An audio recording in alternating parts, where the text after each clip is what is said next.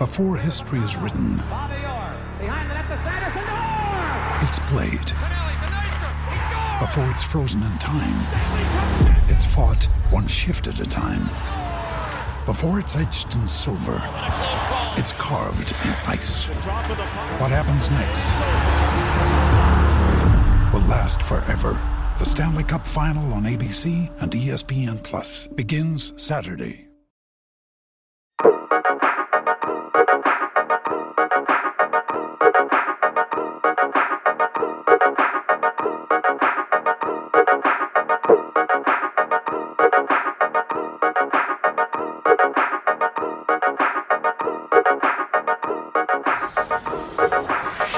76esimo episodio della riserva, il podcast che vi fa venire il volta a stomaco anche quando non parla di tattica, anche quando parla di tutte le altre cose di cui parla questo podcast, che ormai sono, fra l'altro, percentualmente la maggioranza del podcast. Ciao Dani. Io ciao. quando sento parlare di calcio metto mano alla pistola. Io penso che sia solo colpa della nostra parte femminile. Se Sì. arrivassimo a reprimerla totalmente, Non faremo non niente. daremmo nessun volta a stomaco. È vero, probabilmente, probabilmente è così. Avremmo molto meno, molto meno critici in giro sull'etere, su Twitter. Su, Sì. Sul Twitter che odia. Su Twitter che odia, sì, sì, tanta gente dice ma quel Simone Conte che fa il simpatico col Romano. I Roma- ho scoperto che i romani stanno ancora molto antipatici. Mm. Beh, Anco- Quanto dobbiamo diventare poveri per starvi simpatici? Di più. Co- co- in che modo- Secondo me dovremmo smettere di egemonizzare la cultura televisiva. Secondo me sì. cioè- Quello sarebbe un buon modo per non stare antipatici alle persone non romane. Ma io pensavo che la cultura televisiva non esistesse più, ad esempio. Ma quindi- eh, ha voglia se esiste e comunque secondo me sì, scontiamo un po' il fatto che negli ultimi 50 anni ovunque si è parlato solo o romano o italiano con un'inflessione romana, quindi Sì, secondo me la esatto. gente poi si rompe un po' le palle. questa Compreso questo podcast che Compreso questo podcast. all'opera di egemonizzazione Vabbè, se paese. volete facciamo un podcast in italiano, però è noioso. Io- io Se non- volete io prendo delle potrei. lezioni di dizione, se Eh, volete. Anche io dovrei, io ho scoperto in tarda età di non saper dire bene la parola famiglia. Cioè la devo, la devo pensare con due L per dirla in La devi italiano. mettere prima della G, devi pensare la L. Famiglia. Esatto. Sì, è Se stranissimo. pensi la, la L prima della G ti viene, questo è il trucco del secondo giorno del corso di Ma dizione. a proposito di famiglia, chi è nato il 16 febbraio? tu fia! No, 16 febbraio 1926. È nato a Caltanissetta Gioacchino Calabrò, detto rubacuori. Grande. E quando una No, perso- ma- mm. Allora, uno nato nel 26 che chiamavano rubacuori, sicuramente c'era una fedina penale spessa. Era un poeta romantico tipo Holderlin. No, in realtà quando una persona è detta in un altro modo è un fantino del Palio di Siena. Eh sì, ma rubacuori mi preoccupa molto perché se quello che era solo citto violentava le persone. Guarda- Citto, che significa il, il bambino, Eh, letteralmente. Rubacuori, non lo so, ha messo incinta la madre, che ha fatto? No, in realtà eh, non lo so, nel senso che non è che sono poi così esperti. Io mm, non voglio neanche appropriarmi veramente di questa cosa del palio. Bravo, perché I lo sai che romani- sennò te spaccano la faccia. Ma in realtà Siena continua a mostrare segni di grande affetto nei miei confronti. Vero. Ehm, quindi insomma non posso che contraccambiare, però eh, Rubacuori no, in realtà se ho capito bene Mhm. il fatto che ha cavalcato quasi solo cavalle femmine. Quindi forse per questa ok. piccola cosa ha cavalcato anche molte cavalle femmine. Dando il ci volto a faceva- stomaco a altro. ma ci No, faceva l'amore poi o no? Sì, sì, no, sì. scusa, tra l'altro mi sto confondendo con un altro che è nato il 20, di cui adesso ho dimenticato il nome. Che, perché c'è una ricorrenza al giorno quasi sul Palio di Siena. Ma è incredibile. Importante, esatto. E da quando noi registriamo a quando registriamo la puntata dopo succedono effettivamente tantissime cose. Però adesso proverò. Eccolo, lo sapete come si chiama? Quello che cavalcava solo cavalle femmine. Allora, Lazzaro Beligni, detto Giove, però in realtà a molti soprannomi era detto anche, vabbè, Giove, era detto anche Freccia e qui. da Era normale. Poi c'è un soprannome un po' che fa pensare in maniera strana che è Macellaio. Mm. Quindi questo chissà forse perché. un pochino. E lui cavalcava quasi solo cava- cavalle femmine e detiene il record dei, cava- dei pali corsi senza mai vincere 40. Mazza, brutto. Esatto, Era- no. Era, era una pippa. Cioè, non era No, in realtà, in realtà c'è tutto un discorso per cui se corri 40 pali non è possibile. Ha cavalcato cavalle mol- che Forse perché aveva il rito di mangiare il suo cavallo dopo il palio. O forse prima, per quello non dice- vinceva mai. No, si dice- Cavalcava questa bresaula lentissima. Guarda, a Siena c'è un grande c'è un rapporto molto naturale con la sorte, quindi si dice semplicemente che è stato sfortunato. Ok. Comunque quello che in realtà ha corso di più senza mai vincere è uno tipo nel 700 che ha corso 42 volte. 42 volte. eh. Sì, quindi pensa tu 200 anni dopo arrivi vicino a questo Questo record però non significa non fare successo nel palio perché eh, i fantini che perdono e che perdono un sacco di volte in realtà alzano i soldi. Beh, Eh, sì. no, sì, in realtà su no. Instagram soprattutto, sono super Al- sponsorizzati. alzano anche le botte però, eh, cioè nel senso perché eh, se non, eh, se non Vabbè, ma botte spesso è qualcosa- sinonimo di soldi. cioè. Eh, sì, Guarda- esatto. guarda McGregor. Esatto, no, E- io l'altro anno quando stavo a Siena ho parlato con due fantini, mh, diciamo di, di- di- di anni- di un'epoca passata. Former Fantini. Esatto, uno disse, mh, lo sai quanti pali ho corso io? Tipo 35, ma non mi ricordo. Ho detto, ah, e quanti te ne sei venduto?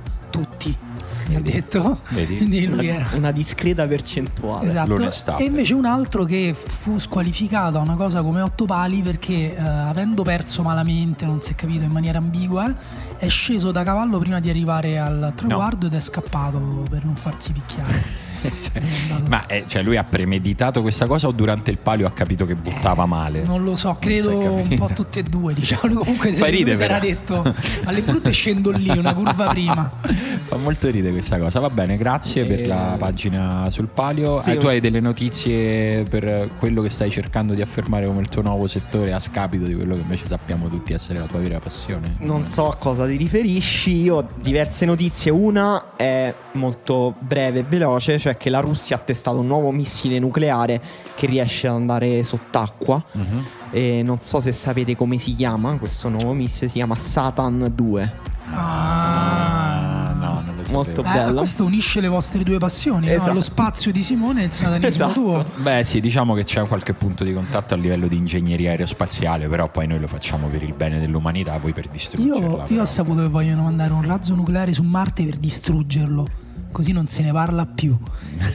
Potrebbe essere un modo un po', un po' barbaro di risolvere l'argomento. E alla però. Corea è andato così sul cazzo quel robottino americano su Marte che vogliono distruggerlo con la nucleare. Ma no, mo c'è Posso raccontarvi con- un'altra notizia molto strana? Fai pure. Eh, Justice Smollett, che è un attore americano che forse conoscete per Empire, in cui faceva il cantautore eh, omosessuale un po' ispirato a Frank Ocean. E, Eh, sai, eh, in quella serie sono tutti, si assomigliano tutti. No, per chi non l'ha mai visto. Voleva dire che sono tutte donne. Eh, lui comunque è effettivamente omosessuale anche nella vita e a quanto pare ha finto un'aggressione omofoba nei suoi confronti fuori da un alimentari di Chicago. Sì. Cioè è andato dalla polizia e gli ha detto due tizi mi hanno aggredito e mi hanno rivolto delle accuse razziali e omofobe eh, gridandomi delle- degli slogan pro Trump e secondo le indagini della polizia di Chicago lui avrebbe pagato questi due per aggredirla Sì. adesso rischia tre anni di carcere Sì, tra l'altro sembra che questi due fossero due comparse di Empire. No. Quindi sei proprio scemo. Eh, Almeno però- valli a, a ingaggiare da un'altra parte. Sei Empire, cretino. tra parentesi, Empire è molto divertente. Sì, Però questa è la trama per almeno un episodio incentrato sulla vita di questa persona che da qui in poi probabilmente diventerà uno dei più famosi psicopatici d'America. È probabile. Perché co- così iniziano tutte le carriere dei pazzi. A proposito di psicopatici, mi ha fatto venire in mente una cosa che dico adesso se no dimentico.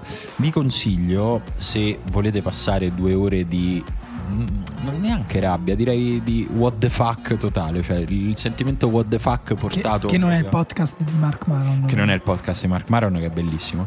Eh, no, no, proprio di stupore per come l'uomo può prendere traiettorie imprevedibili. Di guardare il documentario su Netflix ehm, Abduct- Abducted in Plain Sight. Sì, quello Rapita alla luce del sole. pedofilo. Che è una storia incredibile, ovviamente è una storia di sofferenza, evidentemente di una ragazzina che viene rapita da un pedofilo, ma io raramente ho odiato così tanto delle persone come i genitori di questa ragazza. Sì, tu passi tutto il documentario a dire no, no dai, adesso Sei un puoi- coglione." Sei un coglione, non puoi fare questa cosa. Ecco. Stavo per spaccare la TV in almeno due o tre parti. Io non so se alla fine, quando eh, ho finito di vedere questi prodotti TV in cui ho odiato fortemente, e però l'odio era la parte principale del mio piacere. Sì. Il vedere quella cosa, se, se mi sono sentito un po' violentato oppure se era una cosa buona. No, però in questo caso l'odio non è per il prodotto che è fatto molto bene. È proprio per le per persone. la, per Sì, la sì, sì, vicenda sì, umana. cioè. Però ecco, mi fa venire in mente un altro, già che ci siamo, diamo consigli, c'è anche la serie quella su Ted Bundy, non so se l'hai vista sempre su Netflix. L'ho, l'ho iniziata. Che è uno dei più grandi serial killer della storia d'America, ha ucciso una cosa come 30, Sì. forse di più donne so, incredibile. eh, negli anni 80 se non sbaglio. E come appunto la, la serie di cui ha parlato Simone fa venire a galla il fatto eh, si parla sempre di razzismo, dei privilegi dei bianchi, eccetera. Questi sono due criminali incalliti che la passano liscio perché sono bianchi e di bella presenza. Ted Bundy addirittura il giudice che lo condanna a morte dopo averlo condannato a morte, dice guarda, perché il giudice fondamentalmente poteva scegliere la pena, no? Lui era stato colpevole, come il sistema americano prevede. Gli dice guarda ti condanno a morte perché hai fatto delle cose tremende, non sembri mostrare mh, eh, Nessun pentimento. nessun pentimento, però è un peccato perché sei così brillante, potevi, fare, persona. potevi fare tantissime cose, sì. però hai scelto questa strada. Ma come poteva fare tantissime cose? Questo c'è Raptus ha ucciso donne Poteva a essere 15 un metri di distanza. Allora io ho capito due cose guardando quella su Ted Bundy l'ho solo iniziata ma ho capito che aria tira ho capito che negli anni 70 se eri bianco abbastanza diciamo benestante neanche ricco e furbo potevi fare il cazzo che ti pareva e che soprattutto mi ha fatto queste serie mi hanno fatto rimettere in discussione alcune altre cose che ho visto tipo eh, prova a prendermi il film sul Sì. genio che era il genio della truffa no non era così erano, erano pippe quelli dell'FBI perché se poi guardi queste altre cose questi fanno da ricercati fanno delle cose incredibili prendono aerei Sì, spariscono sì, per 20 giorni e non, non li trovano Quanto Quella- si stava bene quando l'FBI non funzionava. la madre della rapita chiama l'FBI, vuole chiamare l'FBI, poi dice: Beh, certo, però sa- di sabato è chiusa. Vabbè, li chiamo lunedì. Sì, sì, sì. Cosa de- incredibile. Devo dire che in Ted Bundy c'è anche un risvolto che ti fa pensare che la natura è perversa perché lui ha una faccia che la gente fatica a riconoscere e che cambia facilmente e io devo dire che pu- pur guardandolo sapendo che a un certo punto compariva Ted Bundy pensavo che quella persona non fosse Ted Bundy perché era leggermente è stranissimo comunque Sì. Doppio collegamento, questo vale, me lo, me lo segnate come più 6 al fantacalcio Ok. della riserva dei ganci. Questo ci porta a pensare la pri- mm, alla prima domanda che vi faccio è: quindi un giorno guarderemo indietro e penseremo a Trump allo stesso modo? Ma come hanno fatto a cascarci questi uomini? Ah, era bianco e era ricco. Eh, forse sì. cioè, potrebbe essere. a me comunque- se ci sarà qualcuno che Eh, ci guarderà. Io temo, io temo che invece potremmo dire. Ti ricordi quando era solo Trump? Cioè, ti ricordi quando il problema era Trump? Cioè, non è detto che, che guarderemo in modo critico a Trump, capisci? Eh, no, oddio, io eh, spero. Ma non lo puoi sapere. Cioè, Eh, nel è senso, vero, non ci metterei la Potre- mano sul Potremmo fuoco. precipitare a un punto in cui ci, ci sarà la versione eh, credibile e autoritaria di Trump, tipo Adolf Hitler. Esatto. e, e ripenseremo a Trump a quei tempi buffi in cui c'era quell'uomo di gomma con una parrucca in Che testa. poi è esattamente quello che si fa in questo momento in Italia quando parli di Berlusconi rispetto a Salvini, capito? Cioè, Eh, che- senso- Esatto, secondo gancio più 3, Salvini. Sì, È un'altra piccola notizia della settimana. Ah, sempre per i nostri amici che ci seguono dagli States. Esatto, che mh, nei mi- nelle migliaia di selfie che scatta Salvini sono comparsi due ragazzi per qualche ragione in Sì, Sardegna tutti perché e due sardi. eh, si può dire che i sardi sono tra i, le- tra i migliori d'Italia considerando appunto la sca- nostra classifica Sai già scaricare i senesi, te vuoi fare dei nuovi amici. tra i migliori d'Italia Ah. e mh, hanno due ragazzi che hanno approfittato dell'occasione per far fare la figura del, del buffone Sì. eh, fondamentalmente al, al ministro dell'interno eh, e Stavi poi- dicendo al Premier, vero? Beh, vabbè, sì, insomma, perché- quello che è, non lo so che cos'è. Lui è il capo dell'SS, poi qual è?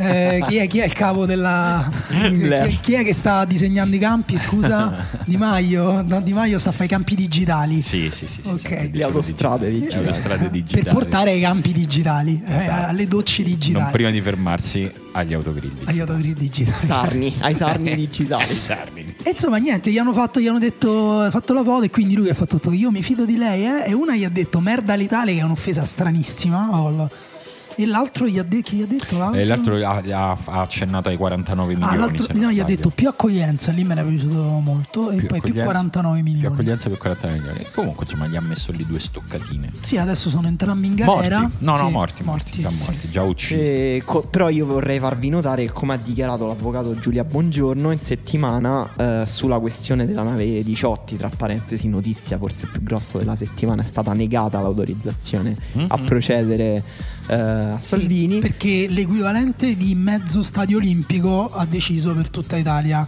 quale fosse la decisione. 50.000 persone che hanno Su- votato sulla democratica Rousseau. piattaforma Russo che noi tra l'altro su cui caricheremo anche i podcast della Sì. riserva tra poco se va in porto la sponsorizzazione comunque Giulia Bongiorno ha dichiarato che eh, Salvini ha fatto l'interesse dei migranti in quel caso Esatto. perché Vabbè, ma- i migranti volevano essere dei distribuiti non volevano andare solo in Italia No, no, quindi no. lui tenendoli fermi lì ha fatto il loro interesse quindi figurati perché dovrebbe essere Comunque, veramente ti posso dire che eh, mentre lo dicevamo, no? se tu diciamo 10, 5 è già troppo vicino. 10 anni fa avessi detto, guarda, sul server di un'azienda privata, un'azienda di informatica privata che si fa le cose che fanno l'azienda di informatica, si deciderà se processare o no un ministro dell'interno sul rapimento di centinaia di persone, ti avrebbero detto, eh, da dove, dove te escono Ti, pa- cose? ti pare che saremo così stupidi? Sì, cioè nel senso no, sembra proprio una cosa troppo elaborata per essere vera in poco E man- tempo. e Invece man- è esattamente e così. manco divertente cioè io un manco libro divertente. su sta cosa non me lo leggerei No, neanche no, No, ma è, è- tra l'altro è ovviamente innecessaria come cosa, è una scelta mirata per eh, ragioni che possono essere molteplici, tra cui liberarsi, no? come dire, pulirsi le mani Sì, sì, da, sì, però da- da la- una scelta che avrebbe comunque La modalità, modo- cioè nel senso è come, non so come dire, è come se lo fai sul sito del Todis, No, cioè, eh, ehm, diciamo come vuoi, minimo- vuoi la, la raccolta punti o vuoi che venga abolita la pena di morte? Cioè non lo so, è un, gra- è Sì, un grande sì. mischiare cose che non dovrebbero avere a che fare l'una con l'altra. appunto il numero che descriveva Daniele è particolarmente ridicolo perché 52.000 persone Sì, se non sbaglio che sono, è è un numero posso dirvi inferiore alle persone che, ha letto, che hanno letto l'articolo su Valentino Rossi uscito sull'ultimo uomo. Ti è becca, becca, quindi Però- ultimo uomo 1, casaleggio Però associati 0 Va detto, e anche, va detto anche che tutte e 52.000 le persone che hanno votato mh, per salvare Salvini, a parte poi in realtà ha vinto il sondaggio il 51%, quindi Posso dire che il grande successo di, di questa azienda della Casaleggio Associati è che noi parliamo di questi numeri come se fossero veri. Cioè, diciamo, Sì, è vero, ne è parliamo vero, esatto, quando esatto. invece ba- cioè, possono fare il cazzo che gli pare con quei numeri, perché è il computer di una persona, cioè, è un server, è un computer. Ma quale comp- è un iPhone? Cioè, cioè, possono fare il cazzo che gli Infatti- pare, però tutti ne- si è sviluppato un dibattito. Eh, però vedi 50.000 persone, eh, certo, poche. E io mi immagino lui che ride, che dice: Guarda, questi che parlano di questi numeri, è incredibile. Comunque, ehm, qui invece Sì. arriviamo a notizie che hanno tangenzialmente a che fare con il calcio, perché, Sì. cari amici che ci ascoltate dall'estero, in Italia si è tornato a parlare di sessismo. Incredibile. Eh, incredibile perché in Arabia Saudita dovete sapere che c'è addirittura un settore dove le donne non possono andare. Noi invece in Italia, allora, che mettiamo Arabia in- Saudita che ha detto ragazzi la Coppa, la Supercoppa qui non venitela più a giocare perché il vostro, com- come trattate le donne ci offende. Mamma mia, davvero. Hanno cioè, proprio, L'anno prossimo giocatevela a Roma, a Perché Milano. loro quantomeno le donne le, rele- le relegano al ruolo di madre di famiglia, invece che in Italia Vandanara, il primo dei quattro casi successi nel giro di tre giorni, eh, Vandanara, agente di Nicardi, ha detto, eh, è andata in tv ormai da, da quanto? Da settembre, ospite fissa a Tikitaka, Sì. Sì. ha detto varie cose nel corso del tempo, l'ultima delle quali è stata se mi chiedete se preferisco il rinnovo o un giocatore che offra 5 palloni a partita eh, buoni a Mauro, preferisco il giocatore. È stata presa come una frase contro lo spogliatoio, Sì. ma è ho virgolettato nel senso che non si, dice- non si cita più la frase in sé, ma si dice solo non puoi fare dichiarazioni contro lo spogliatoio. A me questa mi sembra non contro lo spogliatoio, mi sembra semmai contro Sì. il mercato dell'Inter, perché tutte le squadre sono migliorabili, tutte le squadre possono prendere giocatori che ehm, creino più occasioni, come dire, e il problema è che l'Inter non crea occasioni è un'opinione tutto Sì, sommato. tra parentesi io ricordo Totti che diceva che la Roma doveva comprare più giocatori forti, più campioni, se no non avrebbe mai vinto. Sì, ma ti posso già secondo me Totti ti porta fuori perché è un giocatore. Se tu basta che tu cerchi tre parole: Mino, Raiola, Sì, sì, attacca. beh. Cerca, No, se, era per, se era per cerchi fare queste tre parole di su un Google, giocatore particolarmente noto per la sua, tra l'altro, Sì, per la sua leadership. lo fanno anche, cioè, lo fanno anche i procuratori. Lo, fa- Lo cioè, fanno tu, cioè quel tipo di cosa lo fanno praticamente tutti, sì. Eh, Però Sì, e- non sono biondi e non hanno le tette, oppure se sono biondi non hanno le tette perché sono procuratori e quindi lo possono dire. Tranne, Lei tranne Mexes che è biondo e ha le tette. credo di sì, però quello Fa perché ha mangiato troppo petto di pollo. Comunque, le- quello che è successo è che l'Inter a un certo punto, dal nulla, perché non è che ha reagito un minuto dopo, da un giorno a caso, il giorno prima di una partita di Europa League con, l'Austria, con Rapid Vienna, hanno, tolto la- hanno comunicato ufficialmente di aver cambiato capitano, anzi, Sì. eh, il nuovo capitano è Andanovic, senza dire... Mi sa che questo l'avevamo, è successo mentre registravamo Sì, l'altra vero. puntata. È vero, Era- sì, però magari... Eravamo rimasti che aspettavamo spiegazioni, che poi più di tanto, cioè nel senso, siamo più o meno... No, sa- l'Inter, l'Inter ha dato ehm, una spiegazione contraddittoria, cioè ha detto il rinnovo arriverà, Mm. la proposta di rinnovo, ma allora perché gli togli la fascia da capitano prima? Perché fai questa cosa adesso? Icardi da quel momento non ha più giocato per forse... dice, Sembra un problema, problema al ginocchio. fisico sbaglio. a ginocchio ovviamente le voci sono tantissimi dicono non giocherà più senza non vuole giocare senza fascia di capitano Bandanare è andato in tv ha pianto Marotta ha chiamato Sì, eh, ti la- posso, la ti posso dire che sì. insomma, se è vero che la sua posizione, poi vediamo eh, perché non è stata esplicitata, è tutto un grande si dice, però se lui, se la sua posizione è non gioco senza fascia da capitano, cioè nel senso ci stanno anche gli estremi per, non so come dire, per, per fargli qualcosa dal punto di vista proprio eh, legale, non so come, cioè tu giochi, il lavoro tuo è giocare, il lavoro tuo non è fare il capitano, poi c'è tutta una questione di fiducia, di rapporti umani, di rapporto con la spogliatoio e con la società, però io che credo che lui non si azzarderà a dire in pubblico non gioco No, senza no, fascia questo da no, è come l'Inter non ha detto in pubblico che gli hanno tolto la fascia da Certo. capitano perché eh, deve cambiare agente per dire, Eh, però, certo, quello che si- però è quello Eh, evidentemente I tifosi intanto hanno tirato un sasso sull'auto Sì. di sì, veramente siamo arrivati quasi alla lapidazione. E in tv eh, su Sky c'è sta in vari, in vari salotti, insomma, diciamo la, la- la posizione è sempre stata che non si può essere agenti e mogli al tempo stesso e eh, se lo sei non puoi parlare dei compagni di squadra. Costa Curta ha detto "Ma io mm, ti caccio di casa". Sì, ha detto se Sì, mia sì, moglie no. dicesse facesse una cosa del genere io la, la caccerei, la caccerei di casa e lì in questo, in questo momento di nebbia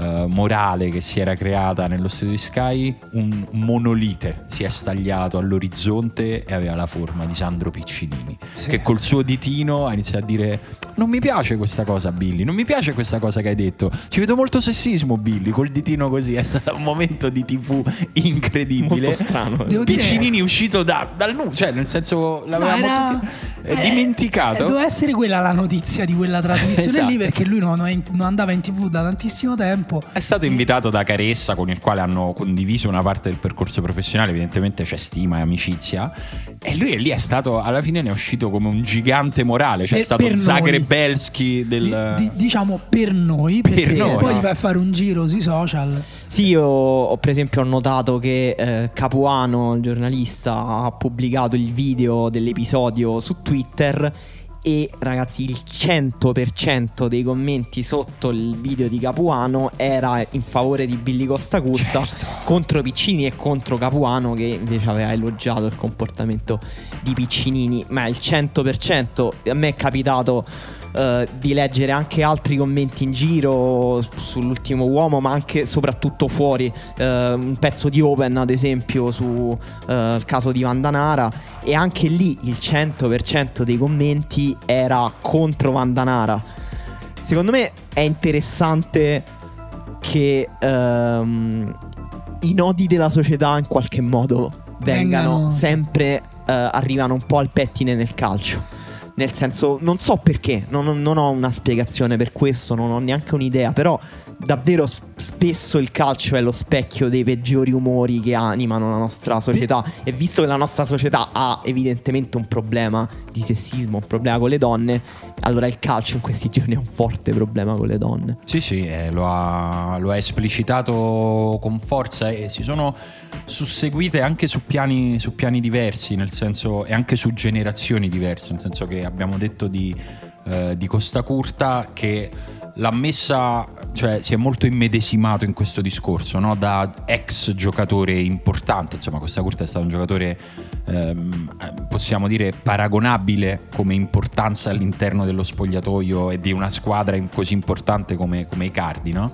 E quindi lui si è immedesimato eh, e ha detto una, una cosa che, che, poi aveva anche una, una, dose di violenza verbale e la cosa che stupisce è che Costa Curta non è uno che fa pensieri violenti e non è uno eh, del quale non so come dire ci si deve vergognare che faccia parte del movimento calcistico italiano che anche Anzi, spesso un ruolo importante esatto, un ruolo dirigenziale importante. nel movimento a me quello che ha stupito è che una persona anche così attenta a come si pone come, come Costa Curta sia come opinionista televisivo a maggior ragione ora che ha un ruolo in federazione non si sia accorto della dose di violenza verbale che c'era in quella sì. cosa nel dire io ti caccio di casa che è una cosa che viene dopo, dopo che abbiamo visto il servizio delle Iene su Insigne che era portato molto all'estremo ed era molto visibile questo, questo livello qui. Sì aspetta deschiamo pure un attimo questa cosa qua. Io non, non, non, non ho visto in realtà tutto lo scherzo, qual era lo scherzo che, che facevano finta Ma di... sostanzialmente giocavano sulla sua gelosia, c'era questo attore regista che proponeva una parte alla moglie ed era tutto una gag che serviva a mettere in risalto un rapporto malato che c'è tra un uomo e la sua Sì, io ho visto schiaffetti, ma sì, scema, sì. ma è,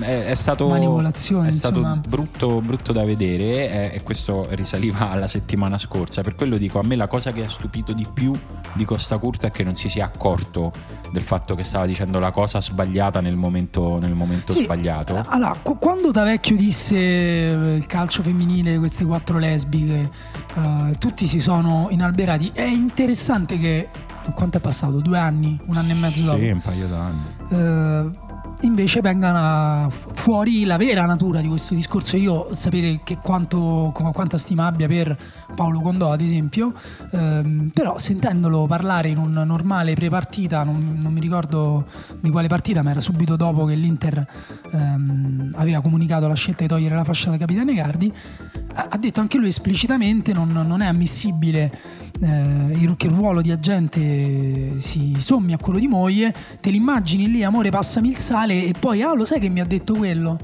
E io non pensavo che, eh, per, come dire, perché lui pensa che sia un problema. Eh, e come so. fa lui a non capire che il fatto che per lui questa cosa è un problema è, come dire, non, non è che è un problema paritario tra uomo e donna. Certo. Eh, c'è una sola persona che non può fare una cosa e l'altra che può fare sì, tutto. Sì, sì, sembrato ecco, un po'... Bravo, il punto è questo, è che se ci fosse, e sicuramente c'è, e io non lo so, ma un marito procuratore di una ginnasta, di una pattinatrice. Ah, una... sai, sai, quanti mariti allenatori, mariti allenatori sono, e eh? nessuno ha mai detto niente No, cioè, anzi, anzi. Cioè, Niente. ma è sembrato proprio, ehm, forse rischio di dire una banalità, ma è sembrato mettendo insieme le varie affermazioni, le varie uscite sessiste che ci sono state, che il mondo del calcio, che è un mondo impregnato di una cultura totalmente maschile, debba rimanere incontaminato dal contatto con le donne. Cioè, Collovati ha detto proprio. Eh sì, quando questa è una- una- un'altra esatto, cosa successa in questa settimana. Che Collovati ha detto che quando una donna parla di tattica mi viene il volta stomaco. A quelli che il Eh, calcio, che è una trasmissione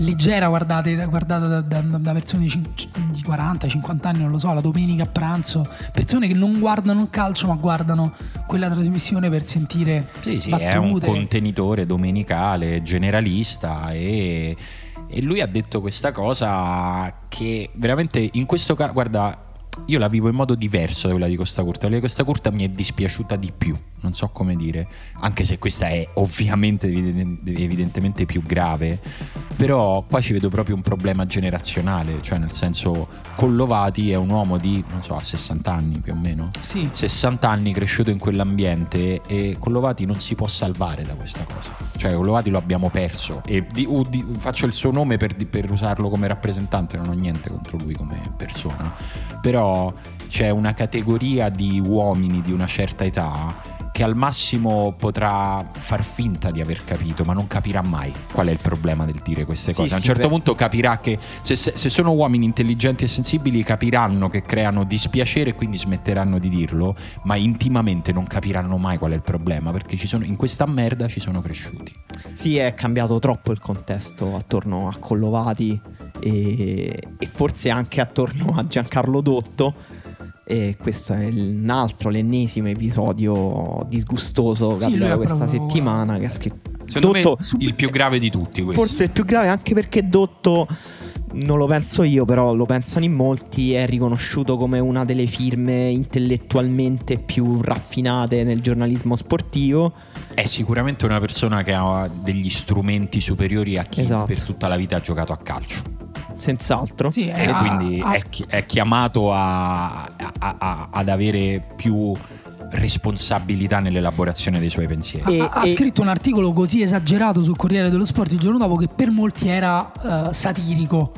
Cioè, Eh, un, ma non- po' come un- Non funziona così. Secondo me non è, non è possibile, tra l'altro lui non l'ha mai detto, no, almeno Ma che no. lo sappia. Diciamo il, il- il trionfo di quest'articolo, secondo me vale la pena Sì. dirlo, è il fatto che eh, lui non provi attrazione sessuale per le donne che parlano di calcio. le femmine, Le dice, femmine. queste donne, per- ma chiamiamole femmine. Sì. Esatto, e credo Ma chiamiamole che schiave. eh, eh, facciamo questa cosa. riassuma bene quanti livelli di sessismo erano contenuti dentro un articolo che forse la cosa che lo rende più grave è che era un articolo dichiaratamente riflessivo, come Sì. dire, era Era adesso a bocce ferme. Esatto, adesso vi esprimo un Sì. pensiero intellettualmente elaborato No, su ma- questo tema. Va, va detto che quel giorno sul Corriere dello Sport un, eh, un altro articolo era più neutrale sulla questione, ma il fatto che vengano considerate le posizioni sessista e antisessista come due opinioni legittime è, È già, già, quello sì. ti fa capire quanto è fuori di testa la persona, in questo caso Zazzaroni,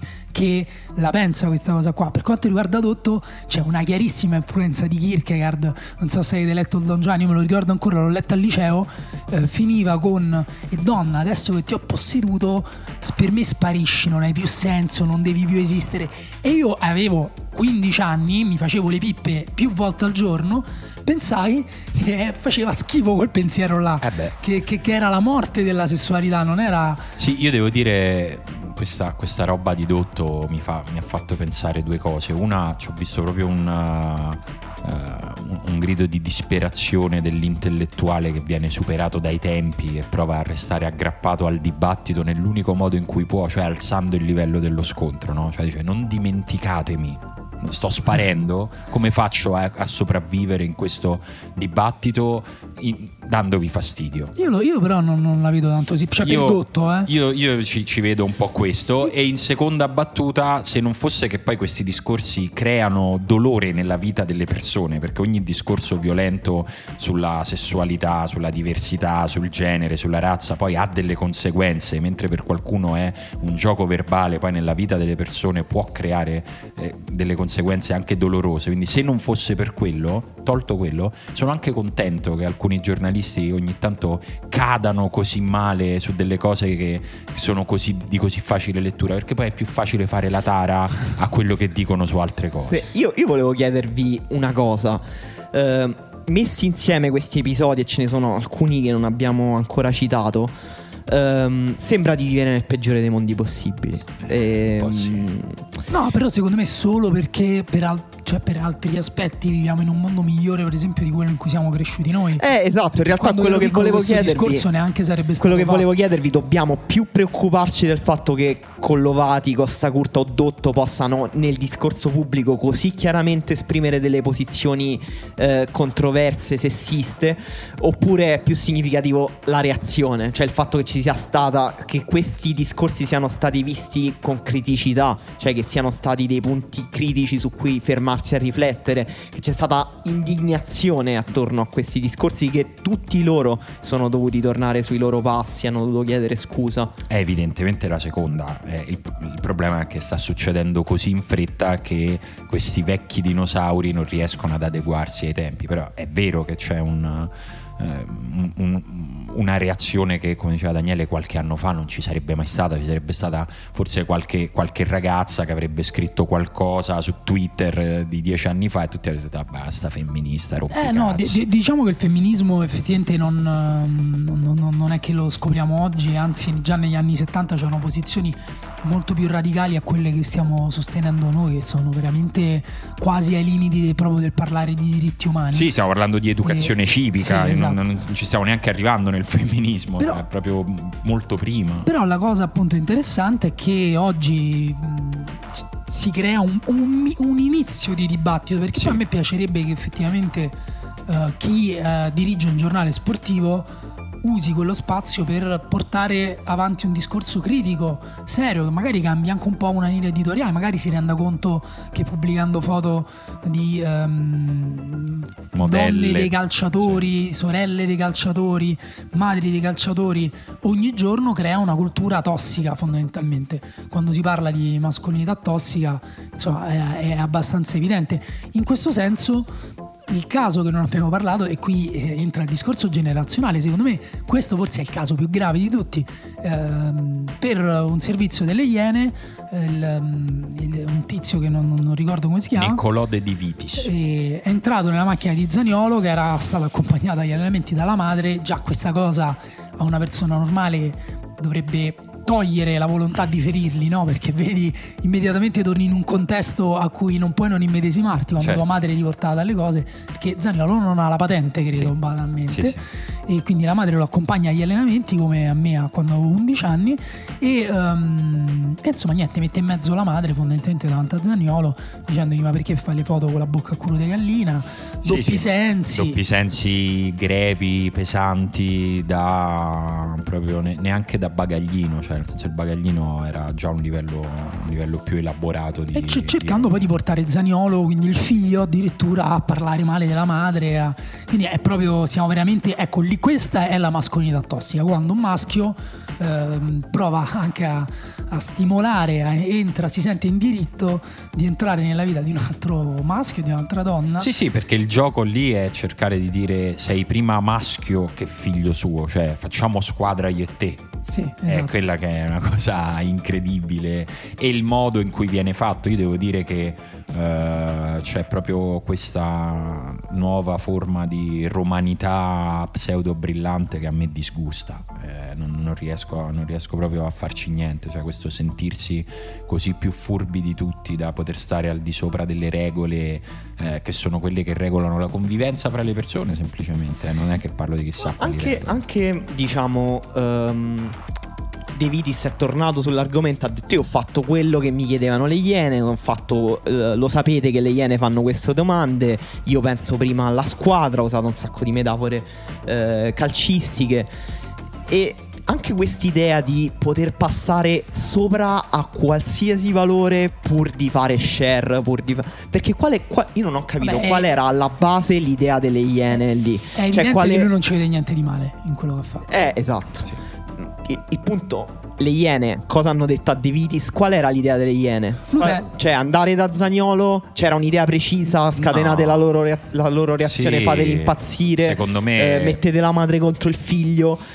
Secondo cioè, pensare è... a quale fosse la loro idea, secondo me ti dà ancora di più secondo l'impressione spru- di quanto sfruttare la madre in qualche modo. Sì, secondo me è sempre, cioè l'obiettivo delle Iene è sempre quello di alzare il livello dello scontro, cioè di tirare fuori reazioni fuori dall'ordinario dalle persone che vai a trovare. Però il punto è che eh, secondo me io non so come dire, sono rimasto anche un po' deluso da quante persone solo adesso abbiano parlato delle Iene, perché le Iene sono un programma che non saprei trovare un punto ben preciso, ma da un certo punto in poi della loro esistenza hanno avuto una svolta decisa eh, verso, verso, cose che non sono accettabili. Tipo quando hanno propagandato metodi. Eh, insomma, se, secondo me da, da, stamina in poi eh, non si può più fare un.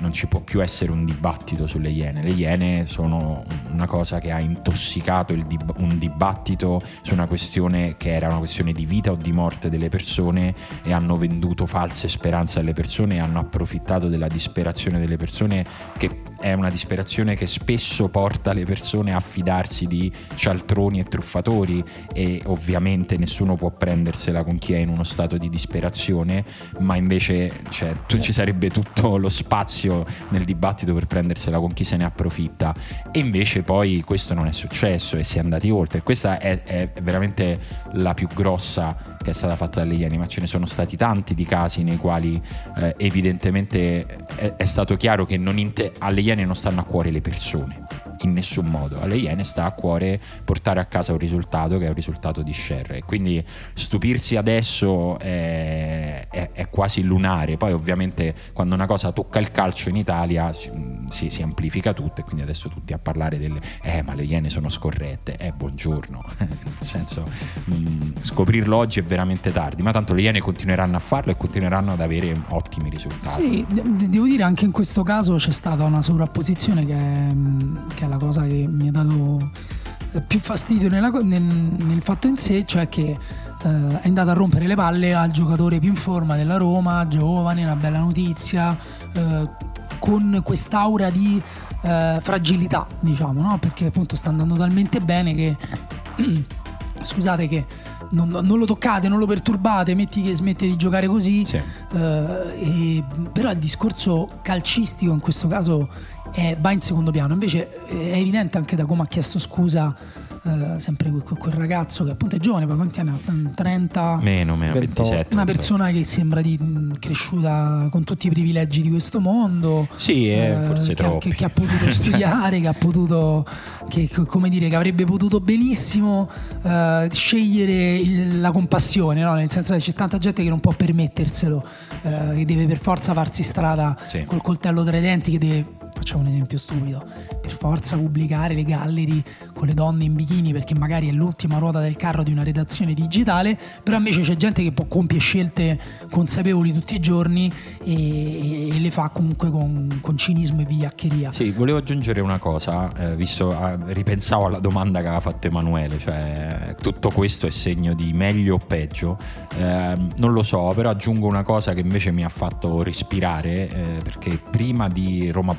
Bologna, la squadra femminile della Roma è stata diciamo, presentata allo Stadio Olimpico eh, della, durante il riscaldamento della Roma maschile. La squadra femminile è uscita dal boccaporto sotto la curva sud, è andata a salutare la curva, si è fatta una foto sotto la curva e io ero lì sotto, ero a fianco alle ragazze per fare il mio lavoro, stavo facendo filmati e cose così e non è arrivata una parola sbagliata dalla curva. Lì si sente, eh, si sente se arriva una... e io un pochino mi aspettavo che qualcosa arrivasse, qualche coro, qualche, come succede alle, anche alle ragazze che vanno a vedere le partite in curva, e zero, cioè arrivate solo applausi, solo, solo cose belle, eh, un grandissimo rispetto per l'allenatrice Betty Bavagnoli, è stato bello, cioè mi ha fatto proprio respirare, è stato proprio bello ed è bellissimo, questo lo aggiungo, andare a vedere le partite delle, delle squadre femminili, cioè proprio vai, vai, lì e ritorni come, se, come quando hai fatto la giornata in campagna, fai...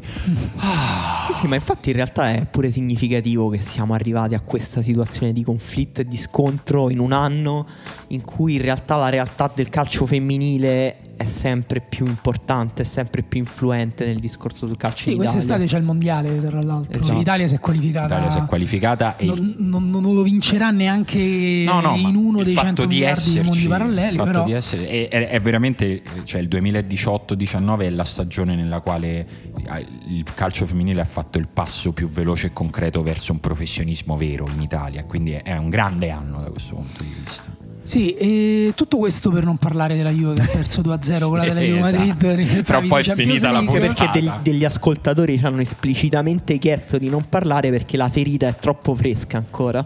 Avremo rispetto di questa ferita perché bisogna rispettarle. Perché io mi, se mi medesimo nel tifoso Juventino, oggi è una giornata veramente pesante. Brutta. È Sì, proprio, è proprio pesante. guarda- Perché, perché sono pesanti le aspettative degli altri. Cioè, quando tu compri Ronaldo, alzi e, e quindi ti metti su quel piedistallo lì, e poi stanno tutti lì che ti aspettano, non c'è niente da fare. Sì, è stata sfortunata nel sorteggio, l'avevamo detto all'inizio. Poi Molto. l'Atletico ha giocato male le partite a ridosso dell'impegno, quindi si è riaperta un po' la speranza. Sì. E, però niente, c'è stata veramente una. Diciamo, la sintetizzo il più possibile il mio, il mio punto di vista. Poi Sì. ehm, la Juventus ha provato a, a vincere sulla propria solidità, che è una qualità che in Italia eh, gli, riesce sempre di, di avere più degli altri. Anche partite che non dovrebbe vincere, alla fine riesce a vincere, anche se con alcuni asterischi, tipo la partita con il Parma. E, mh, e lì non, non è riuscito perché ha trovato una squadra più solida di lei. Eh, molti hanno criticato la scelta di Allegri di tenere in panchina Cancelo eh, fino al secondo tempo, di far giocare con Matuidi, eh, Bentancur, Pjanic, Mandzukic, Ronaldo e Dybala e quindi in panchina anche Bernardeschi. E, mh, però eh, diciamo secondo me la partita della Juventus poi a mente un po' fredda eh, è stata una partita più o meno sotto controllo, diciamo, ha avuto più del 60, se non sbaglio il 63% del possesso palla. È chiaro che nel momento in cui il tuo possesso palla non crea pericoli a una squadra come l'Atletico Madrid, che sta, l'abbiamo detto anche questo la settimana scorsa, l'Atletico di quest'anno ha dei giocatori come Rodri, Lemar, Correa che possono fare un gioco più eh, propositivo, mh, anche più offensivo. Però avevamo anche detto che in realtà le cose migliori che aveva fatto vedere nel derby perso 3-1 con Real Madrid erano in ripartenza, in transizione. E, eh, e ha, è impostato tutta la partita così stavolta invece. Quindi Simeone ha fatto un passo per la partita di grande concretezza, dicendo Sì. ok, allora io punto su quello che faccio meglio e, e di cui sono sicuro. Ti lascio la palla, oltretutto puntando forse su ehm, un pochino il limite della Juventus di ehm, per me più che creare con- eh, concretizzare le azioni perché la, la Juventus crea anche parecchio quest'anno però non concretizza tantissimo mentre invece Allegri ha, ha provato a, a giocarsela proprio sul piano dell'Atletico appunto quella della Esatto. solidità e lì poi ci sta che anche se teoricamente più o meno si può dire che hai avuto il controllo eh, poi invece lo perdi in due micro occasioni l'altra squadra l'Atletico gioca solo su quelle cose lì Sì, esatto. Secondo me è interessante anche il contesto in cui nasce questa partita perché se pensiamo a 6, 7, 8 anni fa Juventus e Atletico erano due squadre che partivano molto lontani dal livello cui l'abbiamo viste ieri e sono due squadre che hanno conosciuto una crescita esponenziale, che hanno fatto finali di Champions, che hanno vinto tantissimo e eh, lo hanno fatto attraverso un'identità fondamentalmente difensiva o comunque di controllo mentale eh, sugli avversari. Ehm, e negli anni si sono scontrate in parte su questa identità, con questa identità, perché hanno cominciato ad avere i soldi, hanno cominciato a dover essere delle squadre di successo, Sì, Simeone ha- giocatori forti. Simeone ha dovuto anche adeguarsi al fatto che molti giocatori sono andati via, ha dovuto cambiare modo di giocare, ha dovuto valorizzare alcuni giocatori tipo Griezmann. Eh, esatto, comunque è entrato un giocatore di classe assoluta come Griezmann, nella Juventus sono arrivati Di Bala, c'è Bonucci, eh, Cristiano Ronaldo, Eh, entrambe si sono scontrate con l'intenzione di dare un'identità più offensiva alla propria squadra, di avere più qualità in attacco, però entrambe in qualche modo quando si è arrivati ai momenti topici della stagione sono tornati indietro alla coperta di Linus di una squadra di squadre invece di controllo che si appoggiano eh, soprattutto sulla loro solidità mentale. Ed entrambe lo hanno fatto ieri come, come dicevi te. A me secondo me è stato molto interessante quello che ha detto Pirlo alla fine della partita che ha detto eh, l'Atletico aveva eh, i giocatori dell'Atletico alzavano la testa avevano una soluzione andavano in verticale. I giocatori della Juventus giochicchiavano. La Juventus ha giochicchiato. E in effetti l'impressione è un po' che Allegri non avesse un piano per vincere la partita, avesse solo un piano per controllarla. Sì, e che- quando giochi per controllare contro l'Atletico Madrid è quasi impossibile. In casa loro è quasi impossibile. Sì, devo dire che il- l'idea di, di controllo della Juve c'è, c'è stata fino a un certo punto, nel senso io non sono completamente d'accordo sul fatto che la Juve abbia, avuto, abbia dimostrato di avere il controllo, perché a un certo punto sono iniziati ad arrivare segnali molto chiari del fatto che la Juve sarebbe potuta comunque uscire, diciamo, eh, meglio di così, ma mh, per le casualità de- che, che, succedono su, su, un campo di calcio, invece poi il risultato ha seguito esatta, ha rispecchiato esattamente la logica, soprattutto del secondo tempo di questa, di questa partita. Però secondo me c'è un contesto nel quale va iscritta questa partita che al netto della forza di qualsiasi avversario e reputo la Juve una squadra fo- forte, nel senso una delle quattro più forti di questa Champions League anche dopo il risultato di ieri.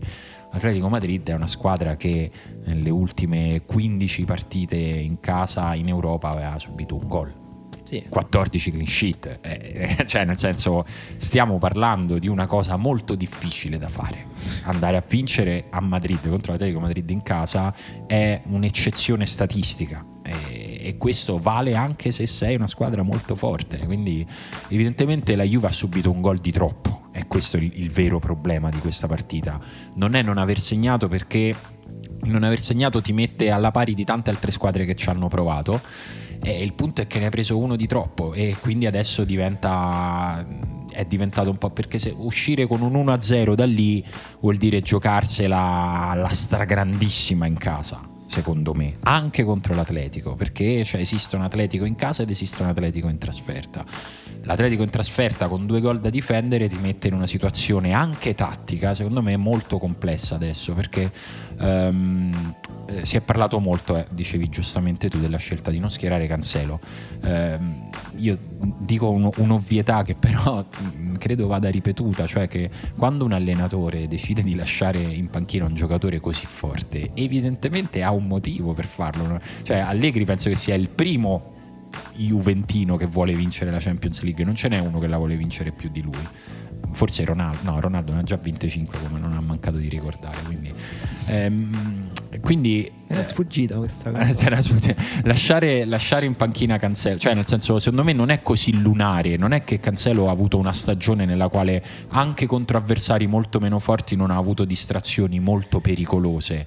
E se, se lo fai scelta, c'è un motivo. Una scelta conservativa, forse, probabilmente. Ma è conservativa. Eh, Dario Pergolizzi ha scritto è una scelta perché magari aveva paura che Diego Costa tagliava dalla sua parte, da sinistra verso il centro. De Scille è rimasto più vicino ai due centrali e c'era un'idea di contenerlo eh, un po' di più ma magari da... hai semplicemente paura che regali un gol come ha già fatto due volte quest'anno. E, e, non, cioè, sì, sì, perché era un magari... contesto molto difficile mentalmente. Secondo me quello è il segnale un po' più negativo della Juventus, oltre al gol in più che ha subito, il fatto che si è fatto un po' entrare sotto pelle l'Atletico Madrid sì, e ha accettato esatto, totalmente la, la, sì, la, battaglia. La paura era percepibile a un certo punto da parte di Chiellini, da parte insomma, di un po' di tutti. Forse, guarda, Chiellini forse è l'unico che... Ha, sba- ha sbagliato un paio di passaggi in costruzione che appunto in realtà l'Atletico lasciava, quindi... Sì, però che Chiellini sbagli un passaggio con tutta la stima per Chiellini non può essere una notizia. Me, no, no, no, però è. Diciamo, io l'ho vista in Bonucci. Generalmente, no, Bonucci io ho visto. Bonucci l'ho visto proprio. Se devo essere sincero, ho visto un giocatore che non è più a quel livello lì, almeno non, non nella propria area di rigore. Ieri, ieri, ha dato un po' l'impressione di quelle partite che rischiano di segnare un po' un punto di una carriera. Poi magari al ritorno fa una partita. Cioè, io ancora non, sa, non, non mi sbilancio. No, allora, questo, questo, questo, ovviamente è un discorso valido per tutta la, cioè per la Juventus in generale perché l'altro anno sono andati vicini a fare un miracolo vero e proprio, quest'anno hanno un'impresa comunque difficile, però secondo, secondo me... me meno. Cioè, secondo me quello che stavano per fare l'anno scorso, che poi non è successo per veramente un episodio, era più difficile di quello sì, che devono sì, fare. Sì, se, senza dubbio, anche perché appunto qui se per caso riescono a fare un gol subito all'Atletico, ma mettiamo che riescano anche a trovarsi 2-0, non è che l'Atletico eh, è detto che riesca a, attaccando 10 minuti, un quarto d'ora a massima forza riesca a, a, spostare l'equilibrio della partita proprio perché l'Atletico anche ha bisogno di un determinato contesto. Se l'Atletico si dovesse trovare a rincorrere eh, la Juventus a provare ad arginare una, un'eventuale furia offensiva della Juventus ehm, provando a fare loro un gol potrebbero trovarsi in difficoltà. Detto questo, invece, il contesto di però lasciare la Juventus attaccare e provare a fare il golletto che chiude definitivamente Eh, la, certo. la, la- la- la situazione è Beh, si è, ideale. si è apparecchiata in un modo eh, Esatto. eccezionale. ehm, Ma io vorrei legare però i due piani, cioè quello che abbiamo detto fino adesso sulle sostituzioni e sulla battaglia psicologica che la Juventus ha accettato. Secondo me, tenendo fuori Cancelo e giocando con De Sciglio, giocando con altri giocatori che secondo me costruiscono l'identità eh, mentale della Juventus, che però ne segnano anche i limiti tecnici, tipo Matuidi, tipo Mandzukic.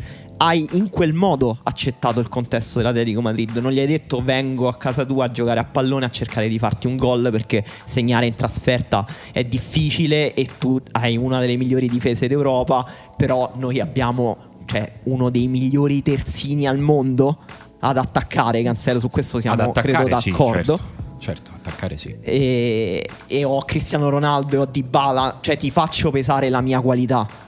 Non, non accetto invece il fatto che mi entri sotto pelle con i falli un po' a metà tra il giallo e il rosso, con gli interventi intimidatori, con la qualità dell'Atletico Madrid, perché ieri abbiamo visto dei giocatori che hanno una qualità. La- L'assist che ha fatto Grisman su Diego Costa, ne hanno parlato infatti. Quando Diego Costa vale ha preso la, pena. traversa. Qu- No, scusa, no. Griezmann, eh, quando, sì, no, quando Costa- Diego Costa ha tirato fuori. Ha tirato Ah, fuori. sì, scusa, scusa. Eh, in un'occasione in cui Bonucci non è riuscito. No, poi proprio Griezmann invece ha preso una minimamente. traversa esatto. Sì, con sì, un sia l'azione che la traversa che il passaggio di Griezmann Sì, con sì, la sì. suola anticipando di sinistro è cioè un, un livello qualitativo che mm, ci dimentichiamo un po' no? quando parliamo dell'Atletico. Possiamo dire che Grisman è la persona migliore fra i giocatori fortissimi. è, è è il, nu- è il numero uno, cioè sarebbe proprio la, la- la prima scelta se, se ti dicessero fra, i gioca- fra gli attaccanti fortissimi scegli uno col quale andare a bere una birra. Per me è proprio un no contest. Sì, sembra è, è simpatico anche se credo Simone che noi avremo poco a che spartire con lui. Più- eh, va meglio forse per le generazioni quelle che giocano a Fortnite. Sì, però invece qua. secondo me è uno pure che Comunque pure anche con avuto- noi vecchi potrebbe essere simpatico. anche lui ci ha avuto il suo scandalo, quello per via del blackface. eh, E in Francia ha preso un po' in giro, fanno dei video satirici in cui eh, ci sta un bianco in una comitiva di neri, Mhm. viene la polizia, mette tutti i neri al muro e il bianco fa: Ah, ma che cosa fate? Perché non, eh, eh, ce l'avete con noi neri? Cioè quello che non si Ah, rende ok, conto un po' del- ok. dei suoi privilegi. Però ehm, un'altra cosa secondo me invece che, sottoline- eh, che sottovalutiamo e che ha sottovalutato Allegri dell'Atletico è che una solidità di quel tipo non è dovuta solo alle qualità dei giocatori, perché Matuidi Beh, è un giocatore che non si spezza, sono d'accordo. Mandzukic è un giocatore con una mentalità allucinante. Puoi metterli tutti insieme, ma non raggiungi la solidità dell'Atletico Madrid, non in sei mesi, non in un anno, non... Eh, se vi andate a guardare l'11 dell'Atletico Madrid, il giocatore che c'è eh, che, che gioca con Simeone da meno tempo è Griezmann e ci gioca da 5 anni. Sì, C'è- escluso Rodri che è arrivato quest'anno. Ro- no, però Rodri ha fatto le giovanili con l'Atletico, capito? Quindi è cresciuto in un sistema, in una mentalità. Poi loro hanno la, la questione anche appunto del, del fatto che sono una squadra sfortunata di Madrid, eccetera. Ehm, Coche 20 anni, capisci? Cioè, stiamo parlando di, di una squadra di, di- di- gente che vive in quel mondo lì con quella mentalità lì, perché poi appunto il, il famoso ciolismo eh, che comprende, mm, ammesso che sia qualcosa, comprende aspetti tattici, aspetti tecnici, aspetti mentali, è ehm, un qualcosa che va eh, al di là appunto anche del dire noi ci mettiamo lì, facciamo questa cosa qui. Secondo me Allegri non ha provato a replicare mm, mm, paro paro questo, questo- questo tipo di discorso però ha provato comunque a vincerla sul- sul- sulla furbizia secondo me lui ha provato a pareggiare la, la- la- la solidità tattica Sì. pensando magari poi di riuscire a cambiare la partita con i cambi in corsa non, Sì, non c'è riuscito. Eh, secondo me Allegri eh, anche legittimamente ha pensato che in tutto questo scenario avere Cristiano Ronaldo avesse un valore un po' più alto di quello che ha avuto in campo e non è, cioè nel senso non è che è un peccato eh, pensare di avere il giocatore più decisivo della Champions League degli ultimi boh, 5 anni eh, poi in un contesto di così marcato equilibrio anche identitario fra due squadre e Cristiano Ronaldo ieri è mancato eh, questo non è, che, non, è che, non, che non si può dire. Poi c'è sempre un tema su come un giocatore viene assistito su come viene messo in grado di fare fare, su come viene messo in grado di fare il, il suo lavoro e, e, di rappresentare quella che è la, la, sua, la sua, qualità. Eh, però non... quindi stiamo dicendo che Ronaldo un bluff? Bluff? Ronaldo bluff della partita di bluff ieri della Champions League no, no. Allegri bluff Allegri, no, allora, aspetta, allora, aspetta, Allegri, Allegri per bluff, me bluff mai no, ok ok mettiamola però questa va, va detta bene perché moltissimi e... tifosi della Juve dopo 5 scudetti di, di fila e 4 Coppa Italia. sostengono che sia effettivamente un bluff allora la mia posizione su Allegri è mm, non so come dire da un punto di vista calcistico eh è come parlare, non so, del Papa.